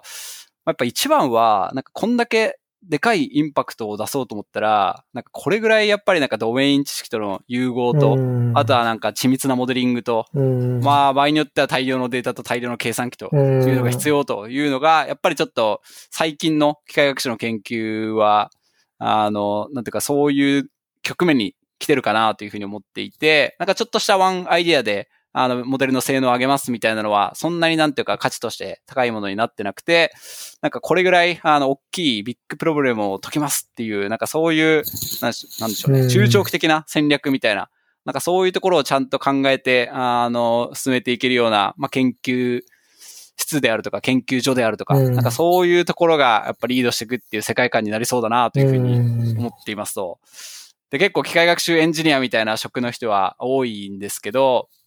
まあなんか、そうですね。まあ、自分もそうなんですけど、あの、こういう仕事を見ると、やっぱ自分がやってんのちょっとしょぼいから、ちょっと心を入れ替えて、もうちょっと大きい問題を考えないといけないな、みたいな気になったりするんで、なんかそういうところでやっぱり、あの、みんなの意識を変えうる、なんか大きい発展だったんじゃないかなというふうに思いますと。で個人的にはやっぱりその機械学習で初めて、あの、何かができるようになるっていうところ、すごく興味深いんで、なんかこれまでは、あの、それこそ実験と比べると全然精度低かったよね、みたいな、あの3次元の構造予測が AlphaFold 2では、まあ、被験しうるぐらいの精度になったみたいな。それによってやっぱ研究とかが大きく変わるっていう話を聞いて、まあ、やっぱすごい面白いなと思ったので、まあ、やっぱ今後もそういう大きい問題を解くっていうところ、うん、あの、まあ、小市民の我々としても、ちょっとは意識したいなというふうに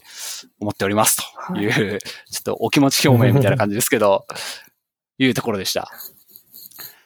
で、あの、まあ、もう一つですね、ちょっとこれぜひ森脇さんに聞いてみたいのは、はい、結構ツイッターとかってですね、なんかちょっと詳しくは自分は分かってないんですけど、その複合体予測みたいなところにも、アルファフォールド2使えると思って試したら、できちゃいましたみたいなので、すごい、あの、話題になったりしたんですけど、はい、この辺の、そもそも複合体予測って何なんだっけみたいな話と、はい、あと、なんでこう試そうと思ったかみたいな話と、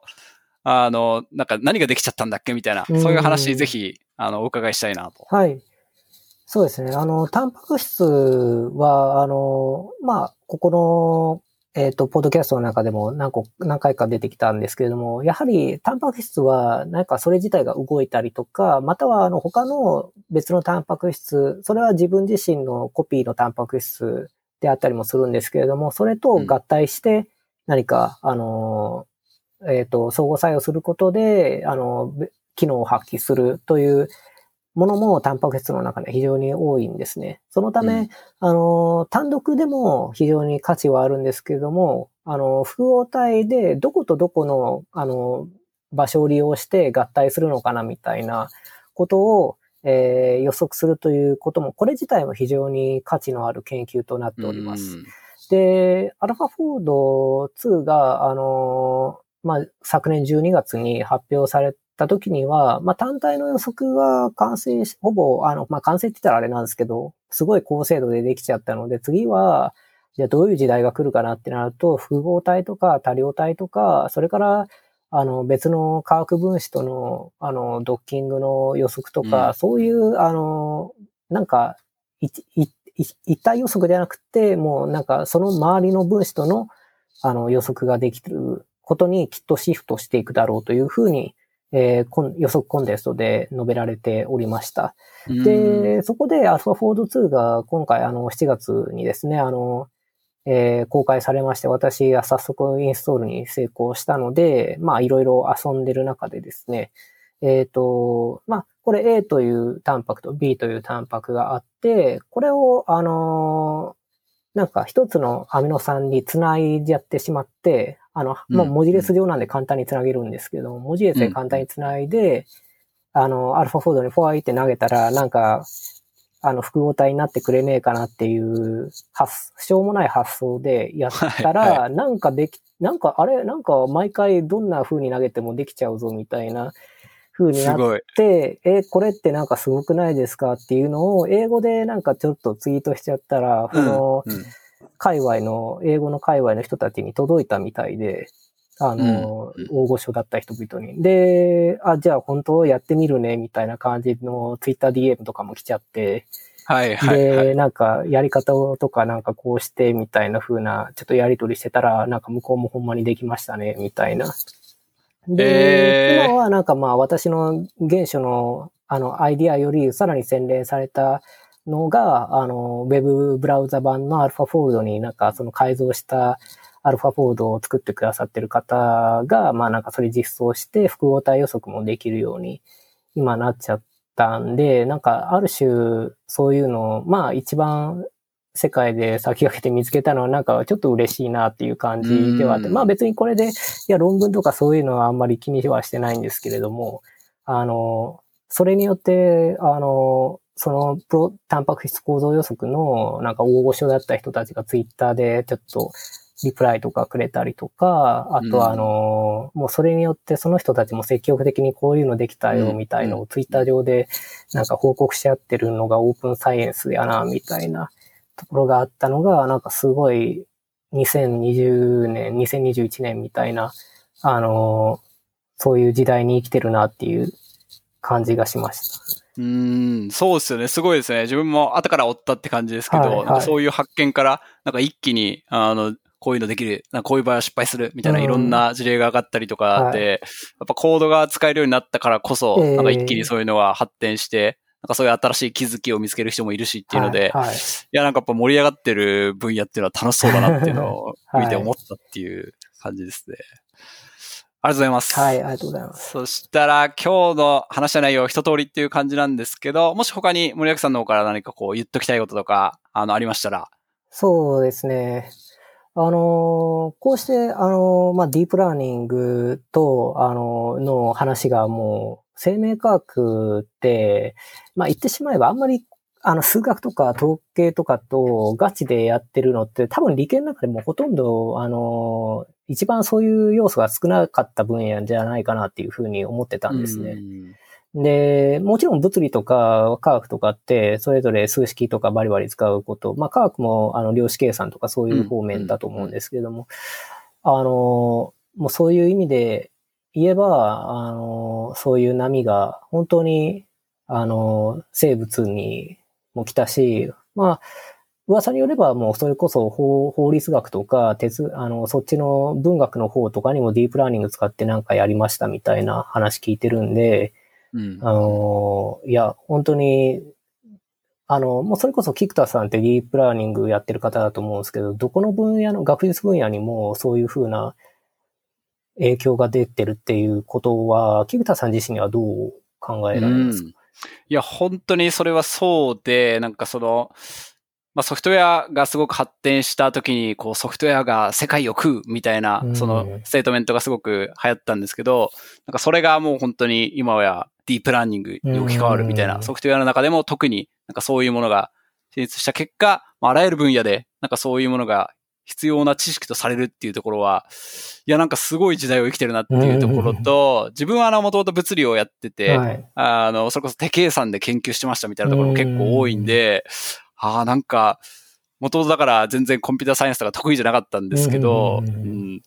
なんか自分が学生の時じゃなくてよよかったかもと思ったりもしないでもないって感じですね。へえそうなんですね。まあ面白くはあるんですけど、うん、なんかやっぱ、なんでしょうね。何が理解できたんだっけみたいなのを実感するのって結構難しいなと思ってて、うん、なんかこうデータ準備してこんなことできましたみたいなやつだけで終わっちゃうと、どうしてもなんか、あの、何か新しい原理を見つけたとか、何かこのなんでしょうね、100年続く知識を見つけたみたいになり得ないことも多いと思うんですけど、なんかそれをするためには今回のアルファフォールドみたいに、なんかものすごくちゃんと作ったモデルであると、そういうのも達成しうるんだなっていうのも見えたという意味では、すごく嬉しくもあるというか、はい、うん。なんかいろんな感情が渦巻いてます、ね いや。ありがとうございます。はい。